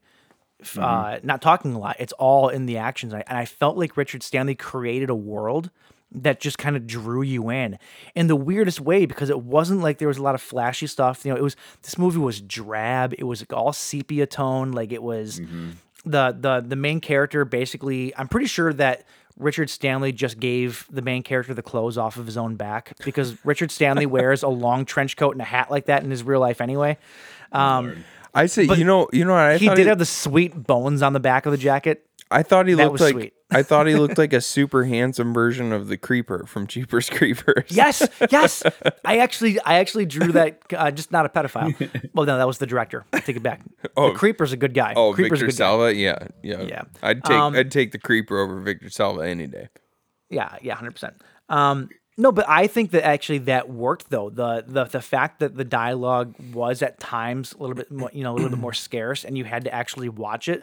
That I think is what drew me into the movie more, because it was just this weirdly visual, like kind of like odd looking movie that just drew you in. Plus, it had like this, like at times it had a weird like spaghetti western feel to it, Yeah, Yes. absolutely. and then other and then other times like just weird trippy, like like you were probably doing acid when you directed this part of the film Yes. sort of feel to it you know what i mean? Like it had so many different elements to it and so many so many different styles but it was sh- I, I felt like it was shot really well. Um especially for you know especially for a film that was when he was still pretty new to the game. And uh and uh it definitely had its it definitely had its holes like there was you know it wasn't it wasn't it wasn't a perfect movie by any stretch of the imagination but i don't know overall i, I think that it's exactly what it's supposed to be, though. Like, was it perfect? No, but I think this is like I feel like Richard's like because like put yourself in Richard Stanley's head though, and the way that he sees things, and like how creative he is, and how kind of like his sensibilities are a little bit off kilter, you know, on certain things. Um, I think that I think that it just it works for that, and if you can put yourself into that mindset, it for me at least, it's exactly what I expected it to be, and it's exactly what I wanted out of it. Um, am I the only one that thought the Dust Devil looked like the bastard child of Ryan Gosling and Emilio Estevez? Ryan Gosling and Emilio Estevez. Like, look up a picture of him. Like, that's I I, kept seeing both of those characters, like in in whatever shots that I was seeing. It was like this weird smash their heads together. This is what you get, kind of. Uh, His name is it character. is his name John Burke? What's his name? uh, Robert John Burke. Oh, Robert Burke. Yeah. Okay, so who are you saying? Look him You're up. saying, Look him up. Look him up from Dust Devil though. Yeah, yeah, I am. So He looks. He looks like the bastard child of Ryan Gosling and Emilio Estevez. no, you're not Right? wrong. Yeah, you're not wrong here. it's so bizarre. It's all I kept seeing in certain shots. It was like he He's, was like uh, morphing between the two of them. It was I didn't. weird. I didn't realize it until like halfway through this movie. But he's. I'm. I'm one of the very few people in the entire world who like the uh, the Stephen King uh, the uh, adaptation of Stephen King uh, Stephen King's Thinner. okay, Have, have you ever seen that movie? I have seen it. Yeah, Thinner. I'm. Do you, do you like? one Do you like it? Because I. I. I, I just thought it was I'm- okay. I thought it, I thought it was like in in in the, on the grand scale of good good to bad King adaptations. It's, Yeah. it's a five. It's right in the middle for me. I th- I think it's because I I grew up watching it. It was one of those movies that I I used to watch all the time when I was younger. Um, Mm-hmm. but this is the same dude from Thinner.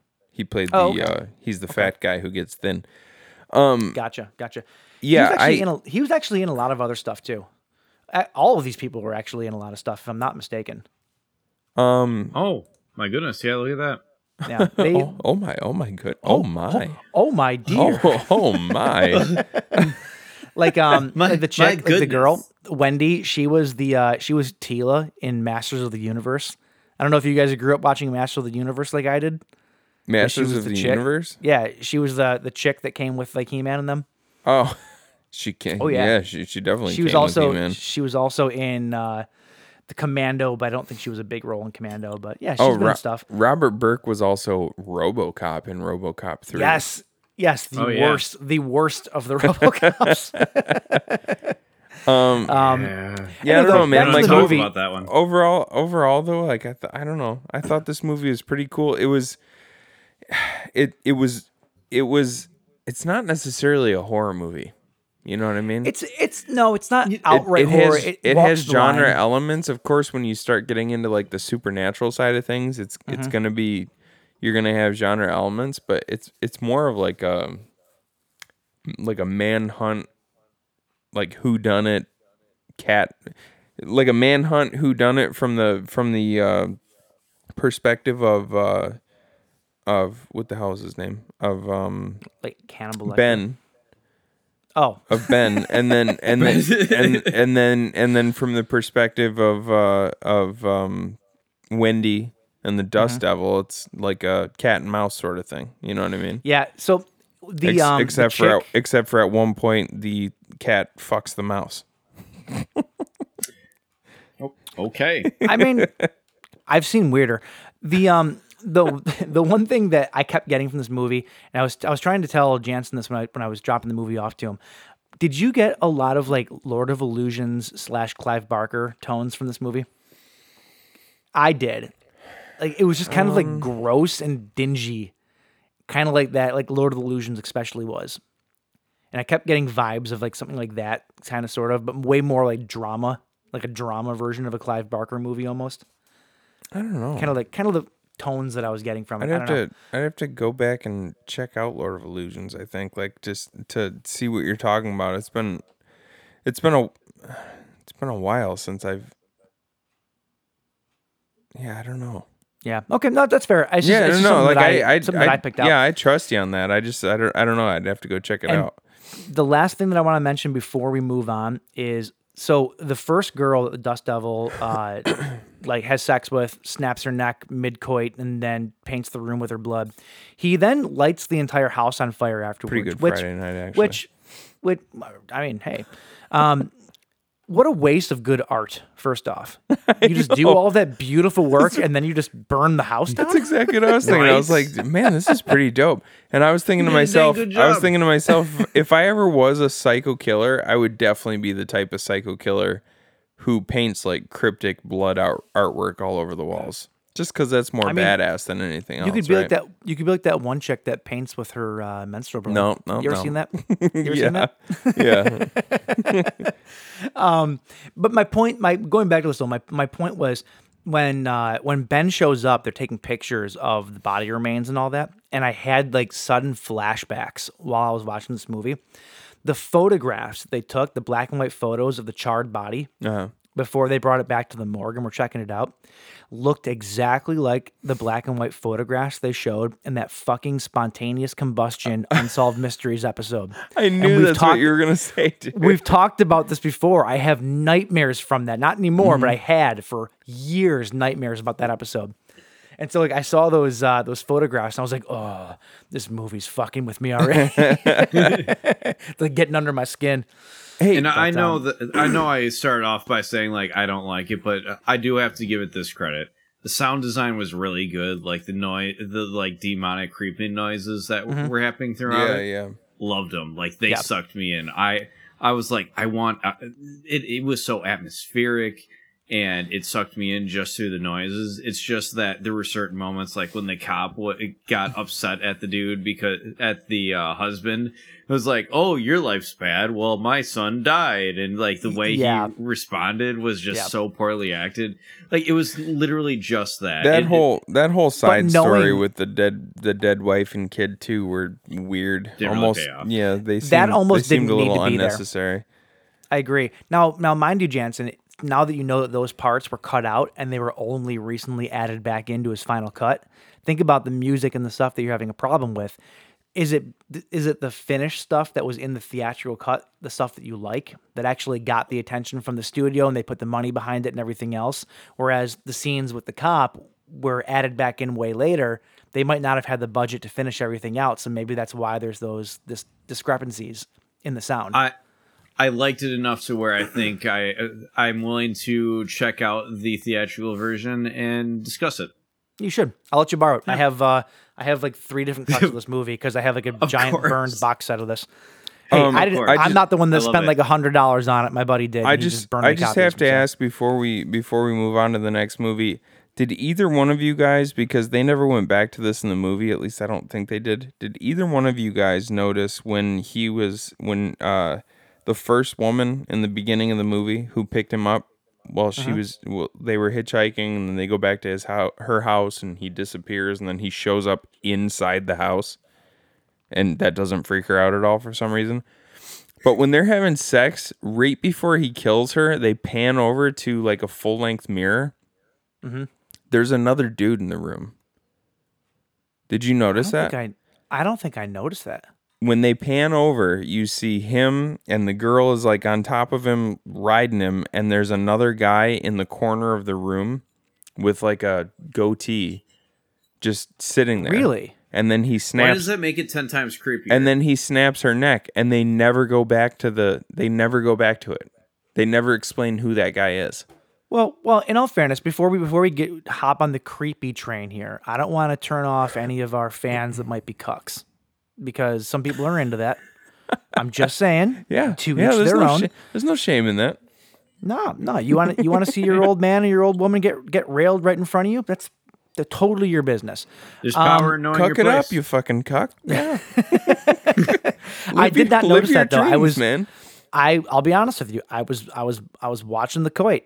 I was not paying attention to whatever else was going on in the room. I was also So- watching the koi. I was also noticing that the uh, the Dust Devil uh, looks looks like if given the chance, he'd be into ass play because What if- he definitely had his finger like for a, for a movie sex scene, he definitely had his fingers up in her butthole. I was like, wow, wow, dude, that's pretty that's pretty ballsy considering you're on a fucking a, a, a movie set. But No, and James, then I not saw ballsy, this. it's I saw, handsy. huh?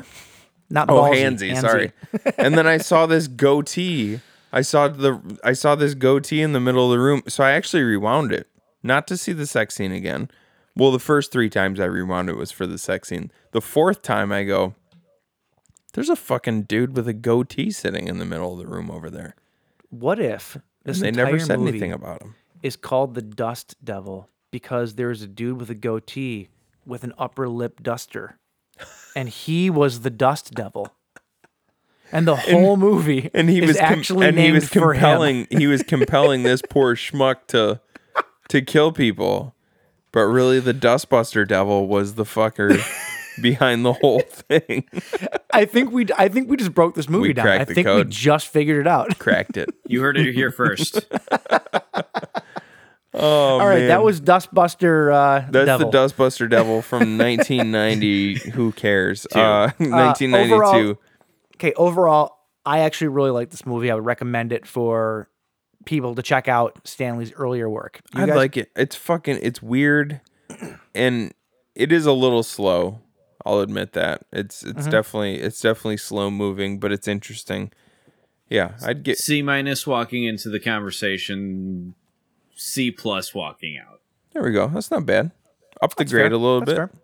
Up the grade. We did our job. We did our job. Or it was just peer pressure. Either or. peer pressure. Peer pressure. Yeah, that's why Okay, I do with so- the drugs. So 20, 20 years after uh, after he made uh, Island of Dr. Moreau, or at least started to make the Island of Dr. Moreau, uh, he disappeared. He ran into the woods. There's a whole documentary about it. Um, he disappeared into the mountains of France. He's lived there ever since. Um, and then in 2019, Spectre Vision, you know, Elijah Wood and company, they somehow managed to talk Richard Stanley out of uh, his self, uh, you know, self-imposed exile in the, the the mountains of France, and they convinced him to come back and do The Color Out of Space, which which was a movie that he had actually been trying to get off the ground since 2011. So they, but he had gotten turned down so much. I don't think, I think that he was reluctant to believe that anybody was going to actually give him the funding to make it after all this time. Yeah. And um, they went out there. There's a, there's a making of on the uh, Blu-ray disc that I have, Mhm. and they actually show one of the uh, other SpectreVision guys. They actually go to France to his house to like present him with the papers and everything to like coax him out and be like, no, we really want to give you the money. Like we really want to do this. Um, and uh, it's it's kind of a cool story. There's there's there's got to be an entire documentary's worth of story in in just the uh the story of getting him out of out of his exile if you will you know what Yeah. i'm saying and coming back like i'd love to see that um but yeah color out of space uh, it's adapted from a uh, hp lovecraft uh novella of it's a novella right Novella. it's yeah. not a Short story. Yeah. Say it's, it's not a full length novel or anything. Okay, uh, novella of the same name. Uh, it's a secluded farm is struck by a strange meteorite, and uh, which has an apocalyptic consequence for the family living there and possibly the world. And this, basically, this particular short story, if I'm not mistaken, is H.P. Lovecraft's favorite story he ever wrote, isn't it? oh really? I did not know that. Jansen, do you know that? I'm Can you sure. weigh in on that? I, I believe it's his favorite story. I have I don't know. I try not to uh I try not to pay too much attention to HP Lovecraft's like personal life and who he has who he is as a human being. I don't know. He he's seem- kind of a he's- scumbag. He seems like an upstanding citizen to me. Oh, oh upstanding citizen that hates Jews and black people. Uh Nothing. No comment.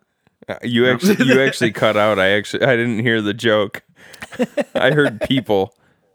I said he's an upstanding citizen who hates Jews and black people. Oh wow. Okay. Yeah, he was. Yeah, Yeah, yeah. him and him and Walt Disney could have joined a club. In all fairness, yeah. So that so club I is called the honestly- Nazi Party. so I try to spend as little time paying attention to who he was as a person as possible because it just makes me like his stuff less. Yeah, it, 'Cause it's it's like, oh, he's gross. I don't want to touch his stuff. Yeah. yeah, it's one of those situations of can you separate the art from the artist? Honestly, Yeah. and and in some cases, some cases are easier than others. I think that with time, it's easier to separate it a little bit, you know. And Lovecraft has been dead long enough to where I think a lot of that the the badness has kind of melted away, and his, you know, his uh, his art has stood the test of time, not his personality, if you will.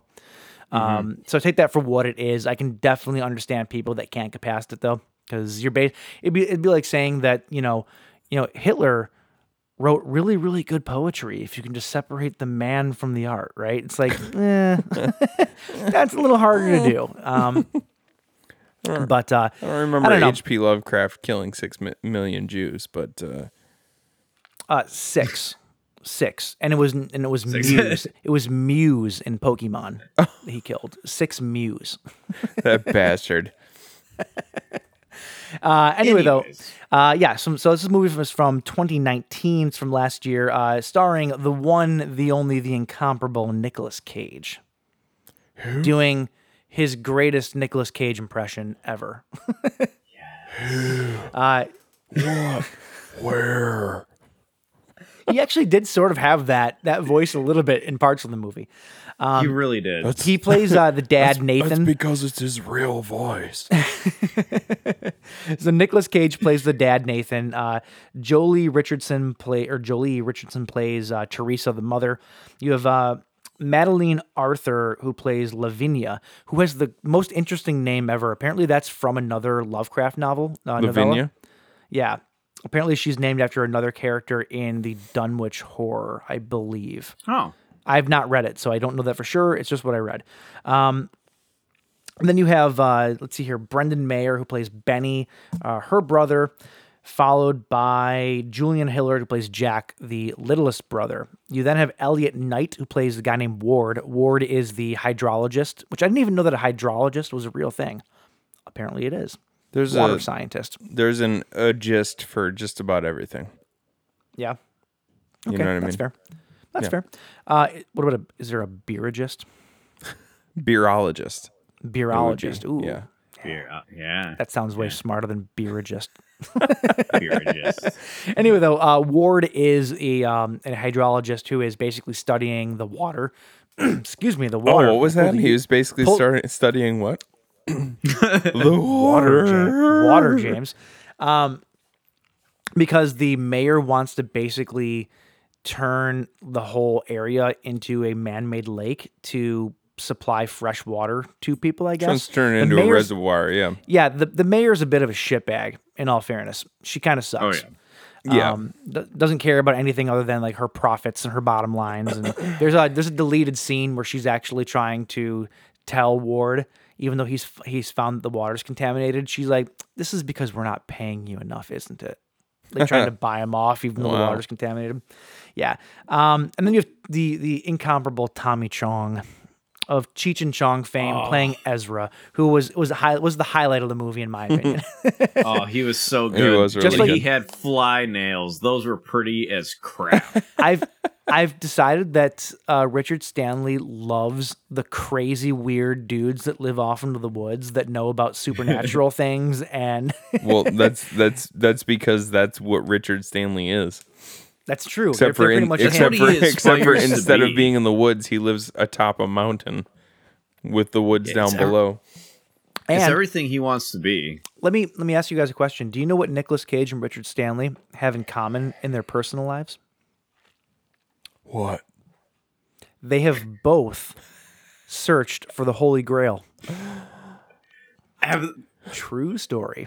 Where? both both of them richard stanley has gone on expeditions looking searching for the holy grail tell me that doesn't, shock you That doesn't surprise me. yeah, he's a freaking weirdo. and it doesn't shock me that Nicolas cage has done it either they're Nicholas both Cage also it already has like he built a pyramid in the most historic New Orleans cemetery for him to be buried. that's amazing A that is pyramid. amazing Uh, like th- he's literally going to be buried in a pyramid. yeah In a pyramid The or only thing- underneath? Is it In is it it, like a in it. headstone I'll- or it's like a full on? It's it, it's it's not huge, but I'll send you pictures. Like It's- it's amazing. Like don't get me wrong, I love the dude, but and I love that he's so weird. It's a But yeah, he has sandcastle on a grave, isn't it? it- It's just a little uh, sandcastle. You know, I I'll send you guys I pictures think that I took. I think was that's there. awesome. Why don't more people do that? They used are to. you kidding they, me? They used to do it. They used to do it for people back in the day. Why, like, why not be bur- why not be buried in a pyramid? That's right. in like 2000 BC? Yeah. Yeah, I, j- just just because just because just because four thousand years have gone by, why do we have to suddenly not be buried in pyramids? I think it's if it ain't if it ain't broke, don't fix it, right? yeah, exactly. I love it. I think I think more people should do it. Buy a nice piece of land, build a pyramid, and that's where your body goes after you die. I'm into it, dude. I'm into it. You know what I mean? Um, okay, so they uh, so tell me. There's one thing about this movie that I was a little bit confused about. Okay. Did they come from money? Were they? Was this supposed to be modern? Was this supposed to be not like it was the the op- like they did not frame this movie in very understandable terms to me. Like I didn't know exactly what we were looking at because Did who come from money? The Gardners? Yeah, because like on one hand, they're kind of living out in the boonies. The house isn't necessarily huge, yet the daughter has a horse. Horses are not cheap. You know, they, they're living this sort of really modest life. Then Well, the wife has this high tech uh, internet connect, not high tech, I guess, but you know, but she's like working on the internet with modern technology, even though they're living this very rural lifestyle. Well, Like, they used there's to- a lot of juxtaposition They used to live in the city, and they moved out to his family's old farm, okay. where he always said he would. He He said would never d- yeah. He said he would never live there. He got it from his dad, right? Like his Uh, dad yeah. died, and then they inherited the house. Yeah. Okay. Yeah, because as far as like the wealth goes, uh, the mom is something crazy like a wealth management sort of person. yeah, like she stock yeah she keeps person. going and doing meetings uh, over the internet where she's talking about yeah different So she's the stock breadwinner. I'm trading getting- numbers and stuff. at. Yeah, exactly. Gotcha. Okay. because Okay. he's too busy with the alpacas. Oh my god, dude! Listen, you haven't lived until you've been to an alpaca farm because they're fantastic. I've been to at least three in my life. They're the animals of the future. That's a that's a I guess that's a cool thing to Wait, put, three? put in Wait, put into your book of accomplishments. I have do a we need to unpack this? Yeah, I have you have a ever you ever heard of an alpaca farm? I've been to three of them. I have a I have a cousin that raises alpacas. Just putting that out there.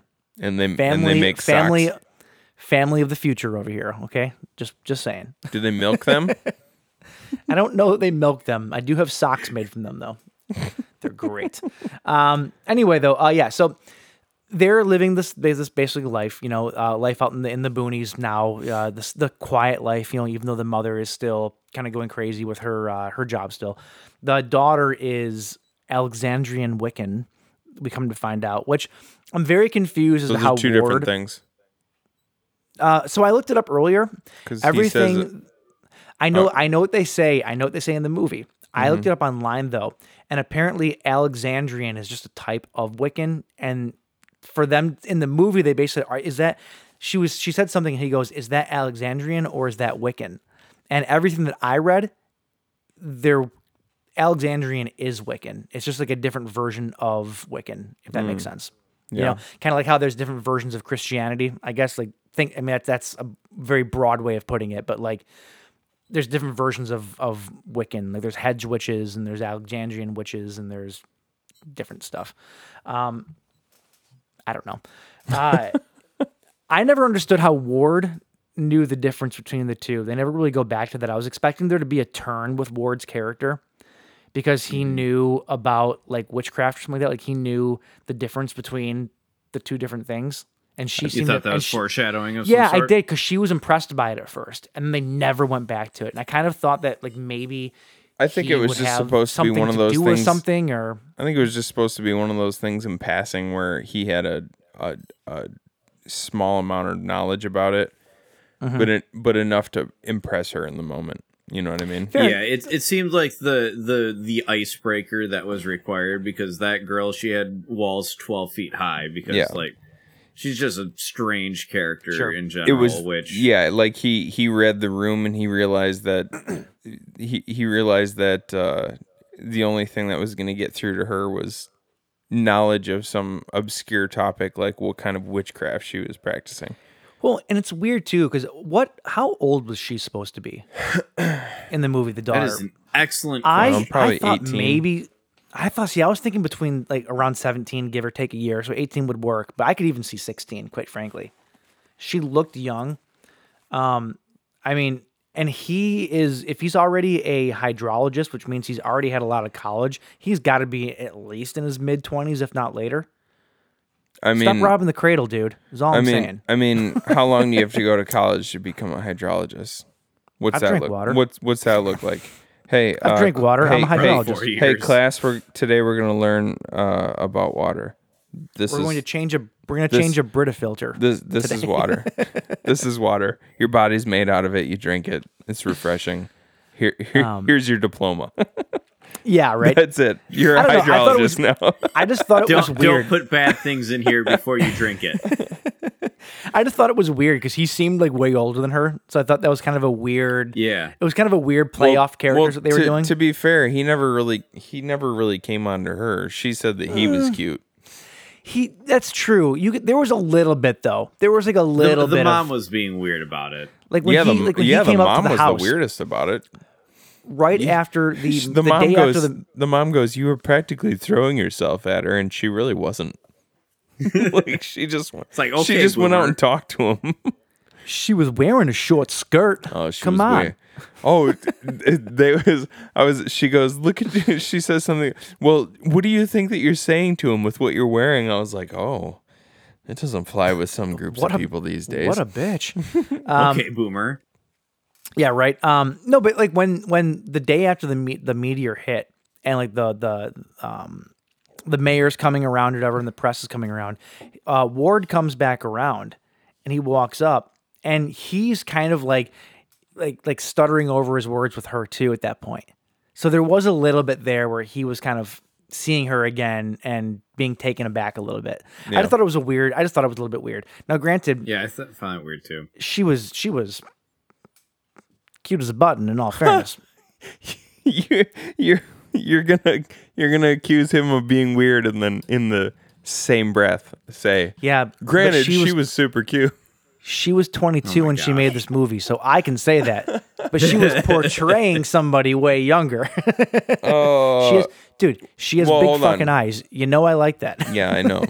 well, if you're if you're going if you're gonna if you're gonna go off of the H.P. Lovecraft uh um short story, novella, whatever you want to call it, I believe that I believe the only child who they say uh, their age is the middle child who's 15, right? Uh, yeah, the, the son. And The the, middle middle and the middle child in the movie would have been the older son, which which means she's the oldest of all the children. So she's Yeah. she's Yeah. definitely older than fifteen. So there you go, Mike. Okay, let's stop pining over the underage daughter. Um, Uh, you're the only one doing that. yeah, it is what it is. What do, what do you want from me? I uh, I'm single and I'm on lockdown. Um, okay, so let's get to the purple, shall we? Can we dig to the, the heart of the purple here? Let's dig to the heart of the Gets to- purple. Yeah. Get real deep So- in that purple. So so this meteor hits outside their house and almost immediately things start getting strange. This meteor is sort of uh it's giving off this weird like vibes like weird plants start growing, the ground becomes super fertile and these weird plants start growing. You get like vines that are growing up the sides of trees that are like purple. Everything's getting taken I- over by whatever's coming off this I thought it was really cool too. These the purple the purple vines that were growing up the tree. I mean, like if if you if you talk about if you talk about H.P. Lovecraft, one visual that everybody, uh, if they know anything about H.P. Lovecraft, one visual that pops into your head immediately is tentacles. yeah. And and I loved how when they showed the the vines, they're pretty innocuous looking because they're just these beautiful purple vines.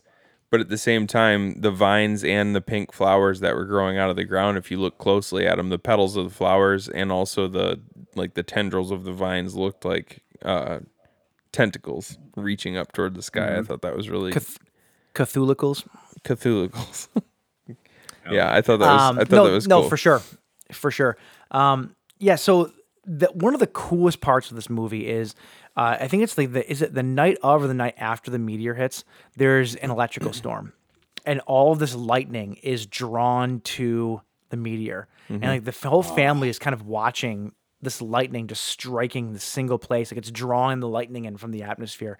And I thought that was a, such a cool visual. Yeah, Um, and, Yeah. and speaking of visuals, fucking this this movie knocked it out of the park in terms of the not only the digital effects or not only the uh, practical effects but the digital effects like everything was perfect in this movie it was such It was a perfect blend of the two Yeah.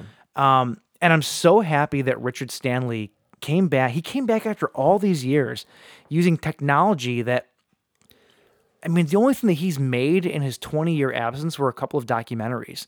And you don't use any of that technology in little doc- documentaries that he's Right. made. You know what I'm saying? Yeah. So, so here's a guy that's been away from the business for 20 years. And he's stepping into making a movie using all this brand new technology, and he just knocks it out of the fucking park. Like, that's incredible to me. This you know, was, um, this was I, I think I said to you guys uh, off air earlier. I don't remember if I said it off air or on air, but as far as an HP Lovecraft, like HP Lovecraft stories are notoriously difficult to try and translate into film because, uh, like the the um, the magnitude of like what characters in his stories dealt with as far as creatures and uh like just cosmic you know like this cosmic very- universal like hp lovecraft had this emotionally. what's that And oh even yeah yeah emotionally. emotionally too absolutely like for and and i would say that this this is probably the best hp lovecraft eh, hp lovecraft adaptation i've ever seen on film. The Oh, most I would say- the I most agree with that like the most successfully done the one that caught the essence of uh the original story the best I don't Absolutely. need Yeah. to have seen. I don't need to have seen all of the a lot of the other HP because I've not seen every Lovecraft adaptation. Obviously, sure Um, the thing is, this though is like there's no other adaptation like this one. So you almost you don't even need to see the rest to know this is the best one. This this movie stands on its own and in a league well beyond every other adaptation. Like the way just the way that the the how do you how do you make a color menacing? You know what I'm saying? Like Yeah. that's crazy.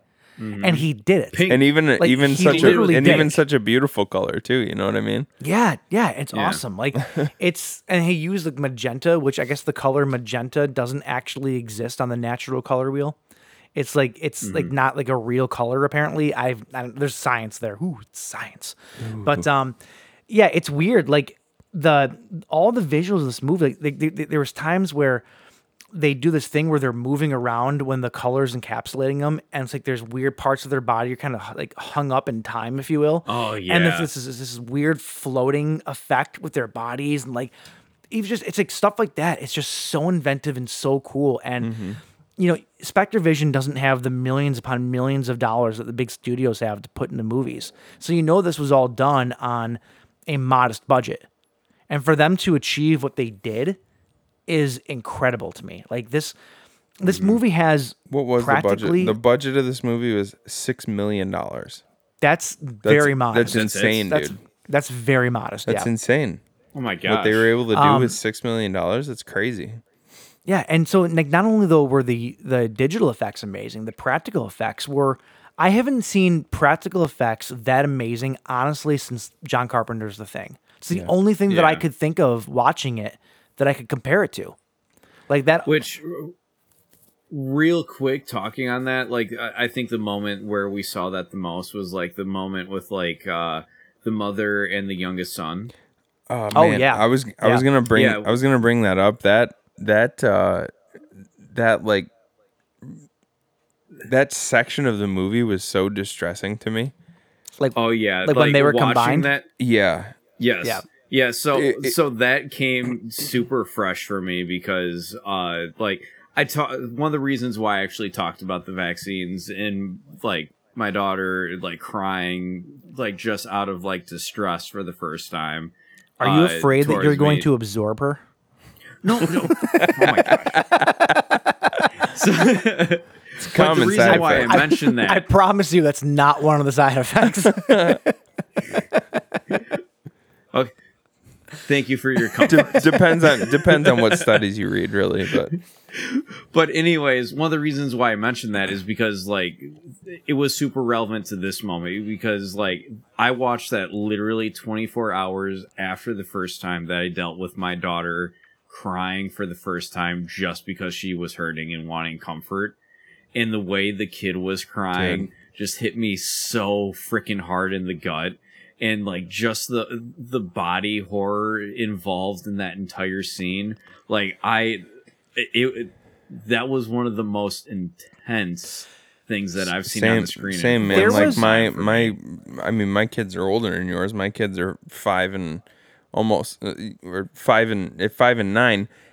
And I was watching, I was watching all the scenes that had to do like f- when they first melted together because the you're taking you're taking uh something you're taking something so powerful like the the uh protective instinct of a mother to hold their child and shield them from something terrible and turning it into something so uh like so I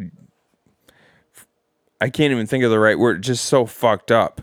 She's she was shielding him and holding her baby and then it, it, it turned into it turned into what it turned into which was basically her absorbing this child slowly into her body. And like every time they would move them into a different room you would just hear the kid whimpering and screaming and stuff. There, there that was section of the part, movie was so distressing to me dude. I, f- I felt like puking every single time i would hear that kid cry it was it was so, hard. man it was terrible There was there was one thing though about that that I thought they glossed over. Um, so when the mom when the mom is conjoined with her son, they're kind of like back to back a little bit, right? And so and and every time they move her, they're they're kind of laying on their side, so the son's pointed towards the back of the couch, the mother's towards the front, Yeah. and the kid is just crying like crazy or whatever. Um, they overlooked a, a very obvious solution to the to the to the problem, which was a little bit distracting to me, honestly but just roll the mother onto her back. It'll shut the kid up. Oh, such an asshole I knew something completely fucked Just up was roll her over. Like the cushions will suppress him. That's fine. He's such a piece of shit Am I wrong? Am I wrong? Tell me I'm wrong. Oh my god you know I'm not.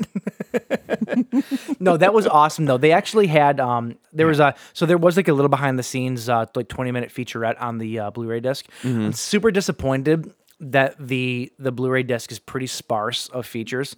Like this movie needs a big box set with like I agree. it needs so much more. Oh, yeah, which yeah, for hopefully there's not even there's there's not even a commentary, which bums me out to, yeah to listen no, to him this, talk about this it. Like this movie will get the scream I factory so. treatment or something at some point Scream Absolutely. or Arrow or something. Yeah, Yeah, totally. Um, I hope so. But uh, they were talking about there was uh, that was all practical. That that that in the scene where like the camera is sort of at the top of the uh like on the roof almost, and you see the the the mom mom son monster.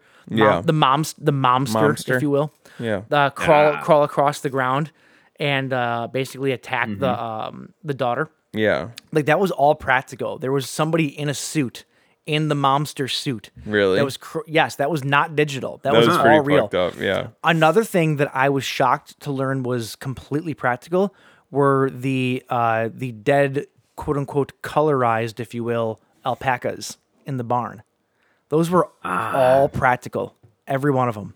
Oh yeah, The- it was so and good. actually, They when, were- Jansen, when you mentioned when you mentioned the thing earlier, that was one of the things I thought you were going to talk. When you mentioned, uh, because that that part in particular was very reminiscent of the thing, like when they have the um all the huskies that have like Mm-hmm. melted together in the uh, in in uh, in in their cage in the thing. Well, that was Yeah. that was so the thing too because it reminded me of the dog in the beginning of the thing. Yeah, you know? and I, I appreciate the fact that they included that, in spite of the fact that none of those elements were actually in the book. It just it added. I felt.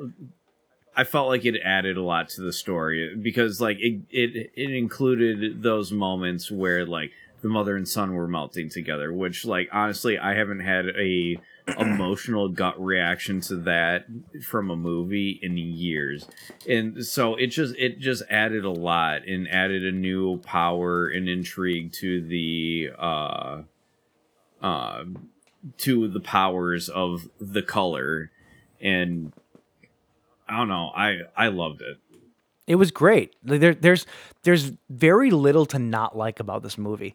You know, the Yeah. the, the Nick Cage.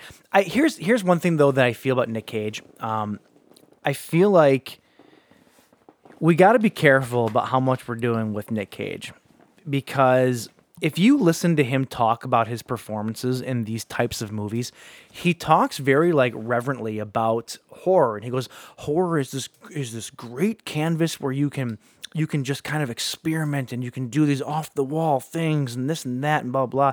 And the way that he talks about the performances that he gives in these kinds of movies, I honestly don't know that he's in on the joke. Like he, I think, legitimately believes that he's doing something very auteur, and like that he's mm-hmm. doing something that is not the way that the rest of the world is interpreting it. And there's a there's this I, I just I don't believe that he understands the reason that people love him so much in these roles is not because he's amazing, it's because he's crazy. And I don't know that he's Yes. in on that joke. I don't get the He- I I don't, don't- get the impression at least that he is. I don't think he has any idea that most of the world doesn't find him as this great Picasso-like Well, artist he, of acting. he takes himself so seriously, which is not a bad thing. To be honest with you, it's not a bad thing. Like Mm-hmm. he takes what he does extremely seriously. If you ever listen to him talk about it, even in these off the wall roles, Mm-hmm. he he gives these roles the same attention that he gives more serious roles, and he's very he's very like uh he takes it like again very seriously. And See, I I'm, just I'm sort of I'm sort of torn by what you just said because you said you said you don't think that he understands that he's not a part of like you don't think he understands the joke that everybody thinks he is. I don't like I'm I'm loving this new Nicolas Cage who's showing up in all these horror movies. Uh, um, mom. Oh, I am too, Mom, don't get me mom and dad and and Mandy and, but I'm not. I'm not loving it because it's a joke. Like I think that It's no, but you love it because it's that character that Nicolas Cage plays. Though he brings a certain something to those roles that you don't get with everybody else. The But problem, but though, this- but it's is not it's a- crazy Nick Cage. It's it's this character that he plays that I don't think he realizes he's playing that character. I don't. That's I don't thing. think. I don't think at this point eh, you. I don't think you would call him. So the so the difference between a, be, the difference between a, a like a, a character actor and a and a leading man is that the character actor tends to play more characters rather than Sure, the leading man. sure. Nick Cage is a leading man who how do I put this? Nick Cage is a leading man who is a character. You know what I mean? No, I I agree. I guess I guess the the point that I'm making though is like he's known for these off the wall Nick Cage freakouts, and he's known for these off the wall bonkers characters that he plays. Yeah. And I don't think that I think that he thinks that what he's doing is is something that it's not. You know what I'm saying? Like I think that he views what he's doing in a much higher regard than other people do. People laugh at him and think that he's funny, where he's taking it very seriously. Everybody else looks at it almost like a joke, at least from a viewing standpoint. And that's what I'm saying. I don't know that Nick Cage fully understands or is in on the joke that that's why people like seeing him in these roles. I guess and I I still di- I still disagree a little bit. Like I don't I don't like I like I like the Nick Cage freakouts and stuff like that. I but I I still don't I don't know. Like I'm not viewing him as a joke. I used to. Like His- I, I, I definitely used to think that he was sort of a caricature, but I don't, I don't know. Like I, I feel like he's kind of reinvented himself. But don't really he's reinvented himself though as a caricature. That's the thing. You, I mean, you, you bring that word up, and it's a, and it's the right word. That's that's kind of what he's reinvented himself in these in these genre flicks. Yeah. You know, he's not the Nicolas Cage of old. And let's be completely honest with you. This might not be the most popular sentiment, but the fact that Nicolas Cage has been nominated for an Academy Award is mind-boggling to me. Because where I do love Nicolas Cage, don't get me wrong, and I'm not saying that he can't be good. He is not Academy Award level good. He's he's kitschy. He's he's weird. He's a weird actor. He's he's not a he's not the um uh uh uh not philanthropist is not the word. What's the word I'm looking for? Uh Oh my god, thespian. He is not the thespian that these award Academy Award winning actors that win the awards are. And the fact that he's been nominated for it is a little bit mind-boggling to me because I don't think that I've ever seen a Nicolas Cage movie where I go, "Man, this guy's such an incredible actor." Like I've What- never seen that performance out for? of him. I forget. It was like back in the early '90s or late '80s or something like that. I forget what it was, but um, that'll be a correction for next week. M- my point is though is he takes what he does so incredibly seriously and thinks that what he's doing is is this this crazy like genre bend not genre bending but like, like I don't know like he, he takes it so seriously I just I, I fear for the fact that he doesn't get what's going on because he doesn't act like he Here- does and I'm rep- here's here's here here's what I uh, here's what I think. Here's what makes sense to me. There are actors like Will Smith, Arnold Schwarzenegger, like people like that, where like they play different characters, but more or less like they kind of they've got a style to Sure. them. And like people like Will Smith, he even comes with a writer where like when they when he's signed on as a character, his writer goes in there and writes his dialogue, or at least Yeah. receives the dialogue, and Will Smith eyes it. there's a lot of there's a lot of like well-known character actors that do that. Yes, exactly. And Nicolas Cage is one of those people where he's got that style to uh, to him, where like people kind of look to him for this certain sort of thing. He just doesn't realize it. Yeah. He doesn't realize that's his niche, and he doesn't realize that's where his success lies, and or at least he doesn't put on that he does because like he does take it super seriously. So if he does realize it and still takes it super seriously, I'm not gonna lie, that makes me respect him so highly. Sure, because sure. he could because he's doing what comes natural to him and he's still taking him seriously. I guess I just guess hope that I, there doesn't I, I guess I kind of agree with Janta. I just don't. I don't see what the problem is. You know what I mean? I, I, get- I will, and that brings me to my next point. I hope that we don't get to a day where he looks back at this body of work that he's put out. You know, I, I hope that he doesn't come back on it one day and then look negatively upon all this body of work that he's done because then he like he has this epiphany like holy crap people were just making fun of me for all of these years because of mm. these roles where I thought I was doing something special and everybody was just laughing at me. Like I really hope that he doesn't come to this realization someday that that's what he was. You know what I'm saying? Because that could be Oh, you super just wanna detrimental. Protect his heart. I mean, s- I mean eh, that's that. I mean, let's just that wasn't really the point, but I guess so. I I just don't want. I want it like this. I don't want this version of him to be just like the running joke, joke. after all these years. You know what I'm saying? I guess that's what it is. Because these movies he's in, like Mandy and and Mom and Dad and and Color Out of Shape and a lot of these other Out genre of flicks that he's done. I told you it wasn't going to be the last time. Um, these these movies are incredible in their own rights, and, and we all appreciate it for it. But there's so many more people that are watching them, and they're just laughing at it because Nicolas Cage is a fucking crazy man. Like, you know what I'm saying? Like, there's just a weird like stigma that goes along with it that I don't want to be attached to his his work. That's all. That's all. Why? Because I respect him. Because because I respect him honestly. Because I because I don't know. Well, if you- if if you res- if you respect him, then respect what he's doing. You know, like he Oh, I- he makes decisions that he makes he the the things he does as an actor. He makes those decisions consciously. Like he he knows what he's doing. Okay, Uh, not to- and and so he you know like it's I don't I don't think that he'll ever look back on his body of work and be like oh man that was a laughing stock because first of all first of all people in Hollywood are self deluded they, they never look at any of the shit that they do and think that they were a laughing true. stock That's Uh, true.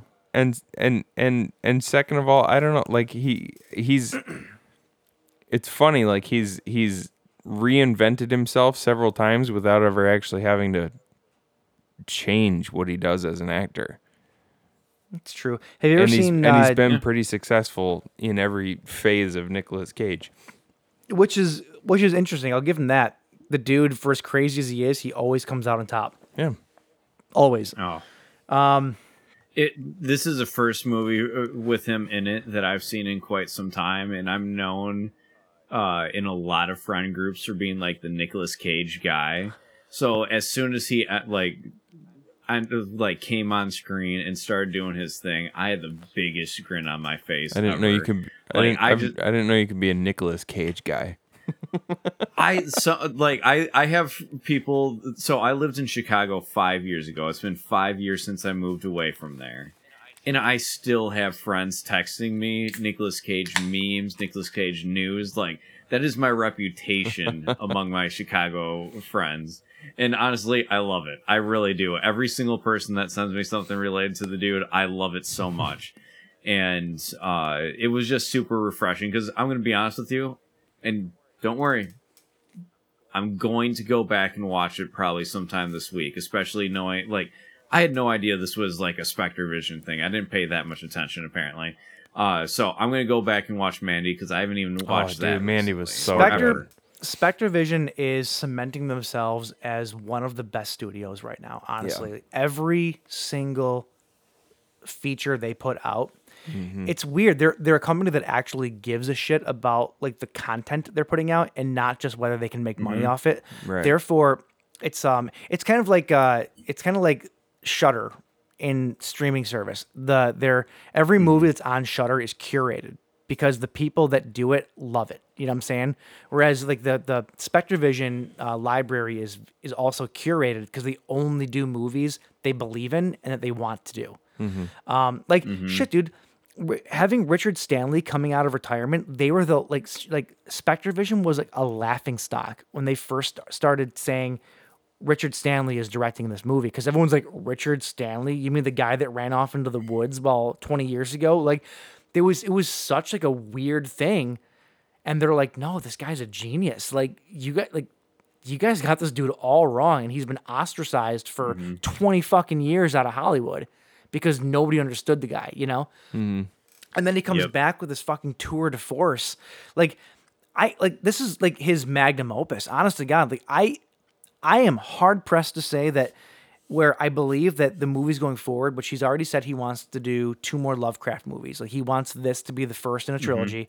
He already is talking about how he wants to go back and finish The Island of Dr. Moreau, which I think is very exciting Finish Um, well not finish it but like do his version of it like he wants to actually make his version of it you know um i feel like anything that he does in the future is going to be great but i really really really don't know that he can get better than this because this movie was so good in every way So shape and form it was like like i said this is this is probably already in my top five of the last decade like it really is. It's that good.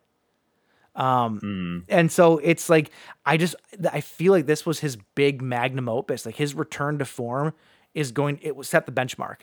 You know what I'm saying? Everything from this point on Yeah. is going to be trying to achieve that level once again. You know? I I'm hoping that he so knowing what little bit about his personality that I know, I'm hoping that he's the type where like he just kind of ignores other people because I, it, to make the movies that he seems to have created during his lifetime, you kind of have to ignore response most of the time because like Dust Devil coming out of uh oh what was it called mechanic or mechanical or something Oh, like that?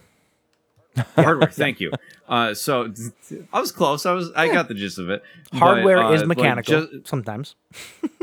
yeah So just just the type of movies he made, I feel like he's he just kind of is like, hey, I've got this idea, and they're like, well, what about what they said about the last one? I was like, oh, f- forget about that. We're moving on.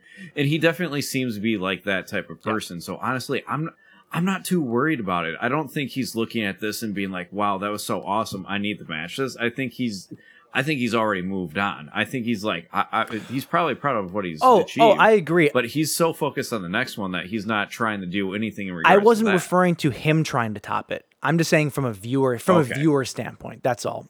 You're thinking that's going to be like the the measure. Yeah, from from, a from a viewing standpoint. That's all. Yeah, because because like I said, from a from a just a visual standpoint, this movie is so good. Like it's it's mm-hmm. like I ha- I'm Mm-hmm. hard pressed to tell you any other movie that I can think of off the top of my head that even looks like this movie. You know, I'm like it's just it's there's just nothing else like it. Mm-hmm. at least in the horror genre. And that's super Because Mm-hmm. rare to find something that just doesn't really have an equal. Like the only equal that I can honestly say would be like The Thing and The Blob. Like those are the only two movies that come to mind that I can say are maybe equals. Mm-hmm. And let's be honest, The Thing and The Blob were already top list on everything to begin with. Yeah. So what does that tell you? Mm-hmm. You know? Right. Uh, real quick, because we're already at two hours and almost 20 minutes here. Um, real quick, real quick here. I do want to mention a couple of things. Uh, right after the son basically gets uh, like he com- it gets put in this canatonic state, right? At one point in time, and they don't know what's going on. The mother is all freaking out, and my favorite part of the, of of my, one of my favorite Nick Cage moments in this is the son's like catatonic, the mom's freaking out, and then Nick Cage goes over and just pours himself a drink, and the mother looks at him and she goes, "This is what you're gonna do right now?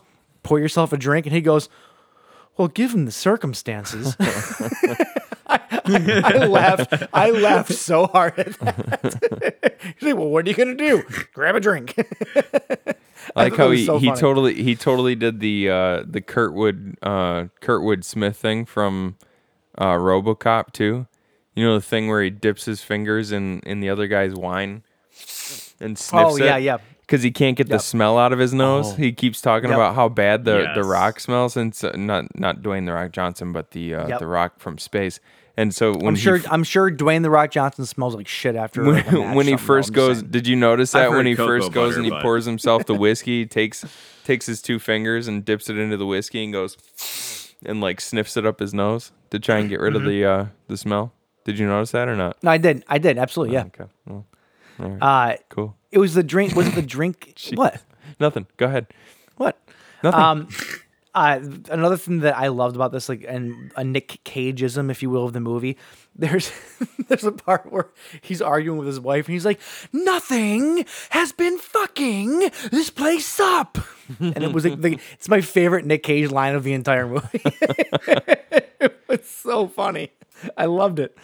Um, which goes back, So which goes back to I wonder if he actually thinks that's funny or if he thinks that he's actually being a good thespian at that point. I don't know. Uh, but I loved it. Well, he was supposed to be at that point try like he was uh becoming his father. Like all the all the all the weird parts. Oh, yeah, All yep. the, all the all the weird parts where he would start talking like this and the kids were like dad's being really weird. He was supposed to be his father basically. Mm. Cuz early on in the movie when they're Oh. standing on the porch and they're kissing and and he says and he says uh, oh god, I swear I'd never be like my father and then he says something like um about him going to art school and his dad just being like, uh, Yep. uh you'll ne- you'll never be a good artist, so why don't you get the fuck out of my face? I actually did not pick that up, but you're, yeah, you're like 100% every every time he Yeah. every time he starts talking with that weird cadence and the weird like he, where he would get kind of nasally, he was imitating his father, Uh, okay, okay. or or Was rather, almost Oh. possessed by his father in that instance. Once the shit started to hit the fan. was I the only one to not to um you know we're gonna talk about the ending here, so spoilers, but was I the only one that thought that regardless of what happened throughout the story, the entire family was going to end up okay? I Are got you the only one who thought that? Well, Yeah. I've I've read I the was- story before, so Yeah, Oh, see, yeah, we both so I read the haven't. book, So- so, we had, So going into it, being that I had not read the story, I expected because they kept mentioning the idea of time travel a lot throughout the the, the story, and so I was expecting the fact that being that the family were these main characters, I expected them, even though all these things were happening to them one by one, hmm. I expected them for some reason at the end of it to be okay because time travel was going to like wipe the slate clean or something. You know, I was expecting that, and I, loved the fact that it was a really downer ending.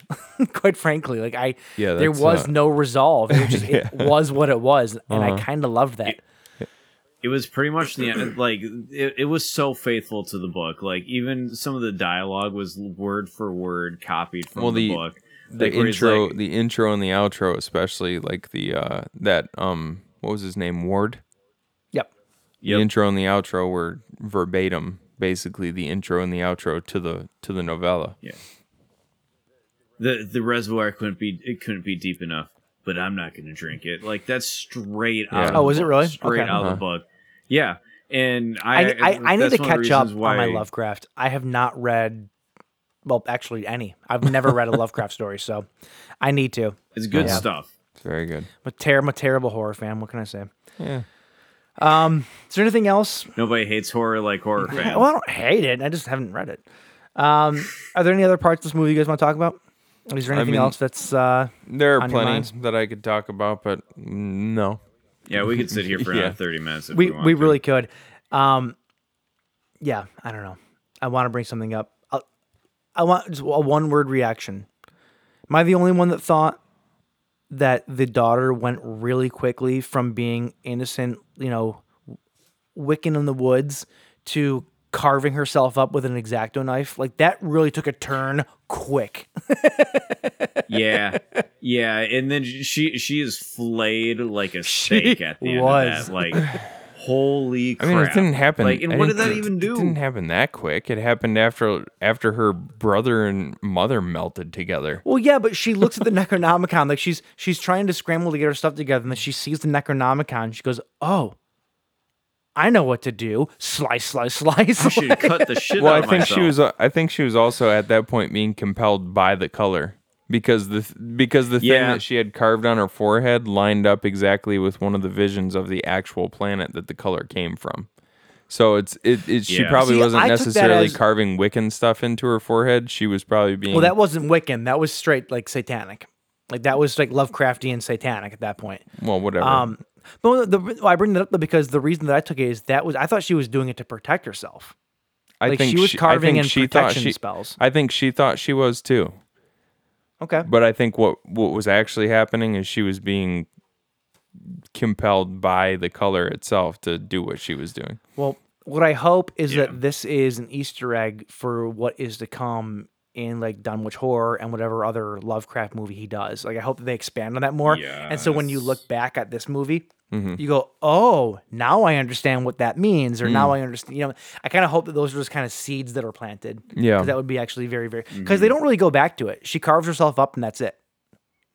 They Yeah. don't really go back to it. So hopefully Well, that's just at- what that is. At the end, when she's because she's the only one who seems to uh, keep her wits about her throughout the entire thing. Like Mm-hmm. the entire the entire family either goes crazy or gets melted together or uh, crawls into a well and dies. Like she's the only one at the end who has any control over her mental faculties. But is that because of the protection things that she carved into herself? Well, I think I think that the color was summoned to Earth. My personal opinion is I, I think the color was summoned to Earth by her originally anyway.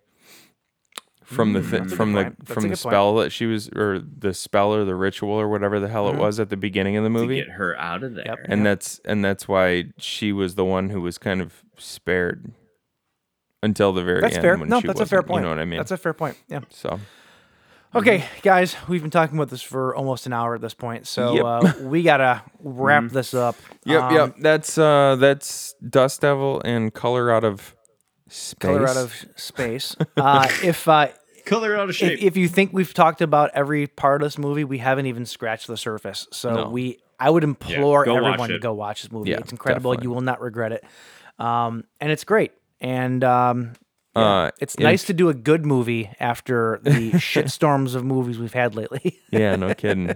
Do we have what's next week? We've got Cannibal Next week is Cannibal, Cannibal, Holocaust, and Holocaust, Green Inferno. Green Inferno. That'll be a fun one. Yeah. I both of those movies were kind of on my like I don't I'm not interested in list just because they seem too intense. I might have to watch Well, them just so they're I not can that bad. Your episode. I just purchased a five disc set of Cannibal Holocaust. so because that's what I do. That's a lot. Uh, That's a I lot love of people movie. eating. I Um, actually love that movie. So say what you will about it. Yeah, so that's what we got coming up next week. Uh, that's it for this week. If you want to find us on social media, you can find us on Instagram, Facebook, and SoundCloud at the Buzzed Kill Podcast.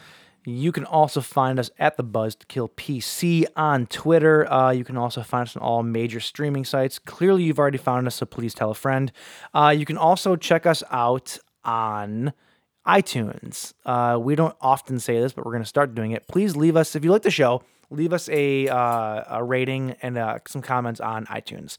That actually helps a lot. I, the iTunes charts are some of the more, uh, you know, well respected charts. So if you can start getting some good rating, Influential. influential charts. So if we can start getting good ratings on there, we get more exposure, you know, helps us like crazy. So if And you are listening to us on iTunes, And then we Please, just uh, start raking in the cash. Literally, literally tens of dollars just rolling our way. Listen. I'm not even. I'm not even gonna get into it. All right. We don't do it. We don't do this for the cash, but uh, Speak do it your- for the ears. Speak, for yourself, bud. we do it for the ears. I do. I do it for the free beer that Mike provides me with every week. Yeah, I don't even get your free beer anymore. You used to be the one that, that bought the utility beer. I don't even get that anymore. hey, man, Son take it up. Take it up with the governor, will you?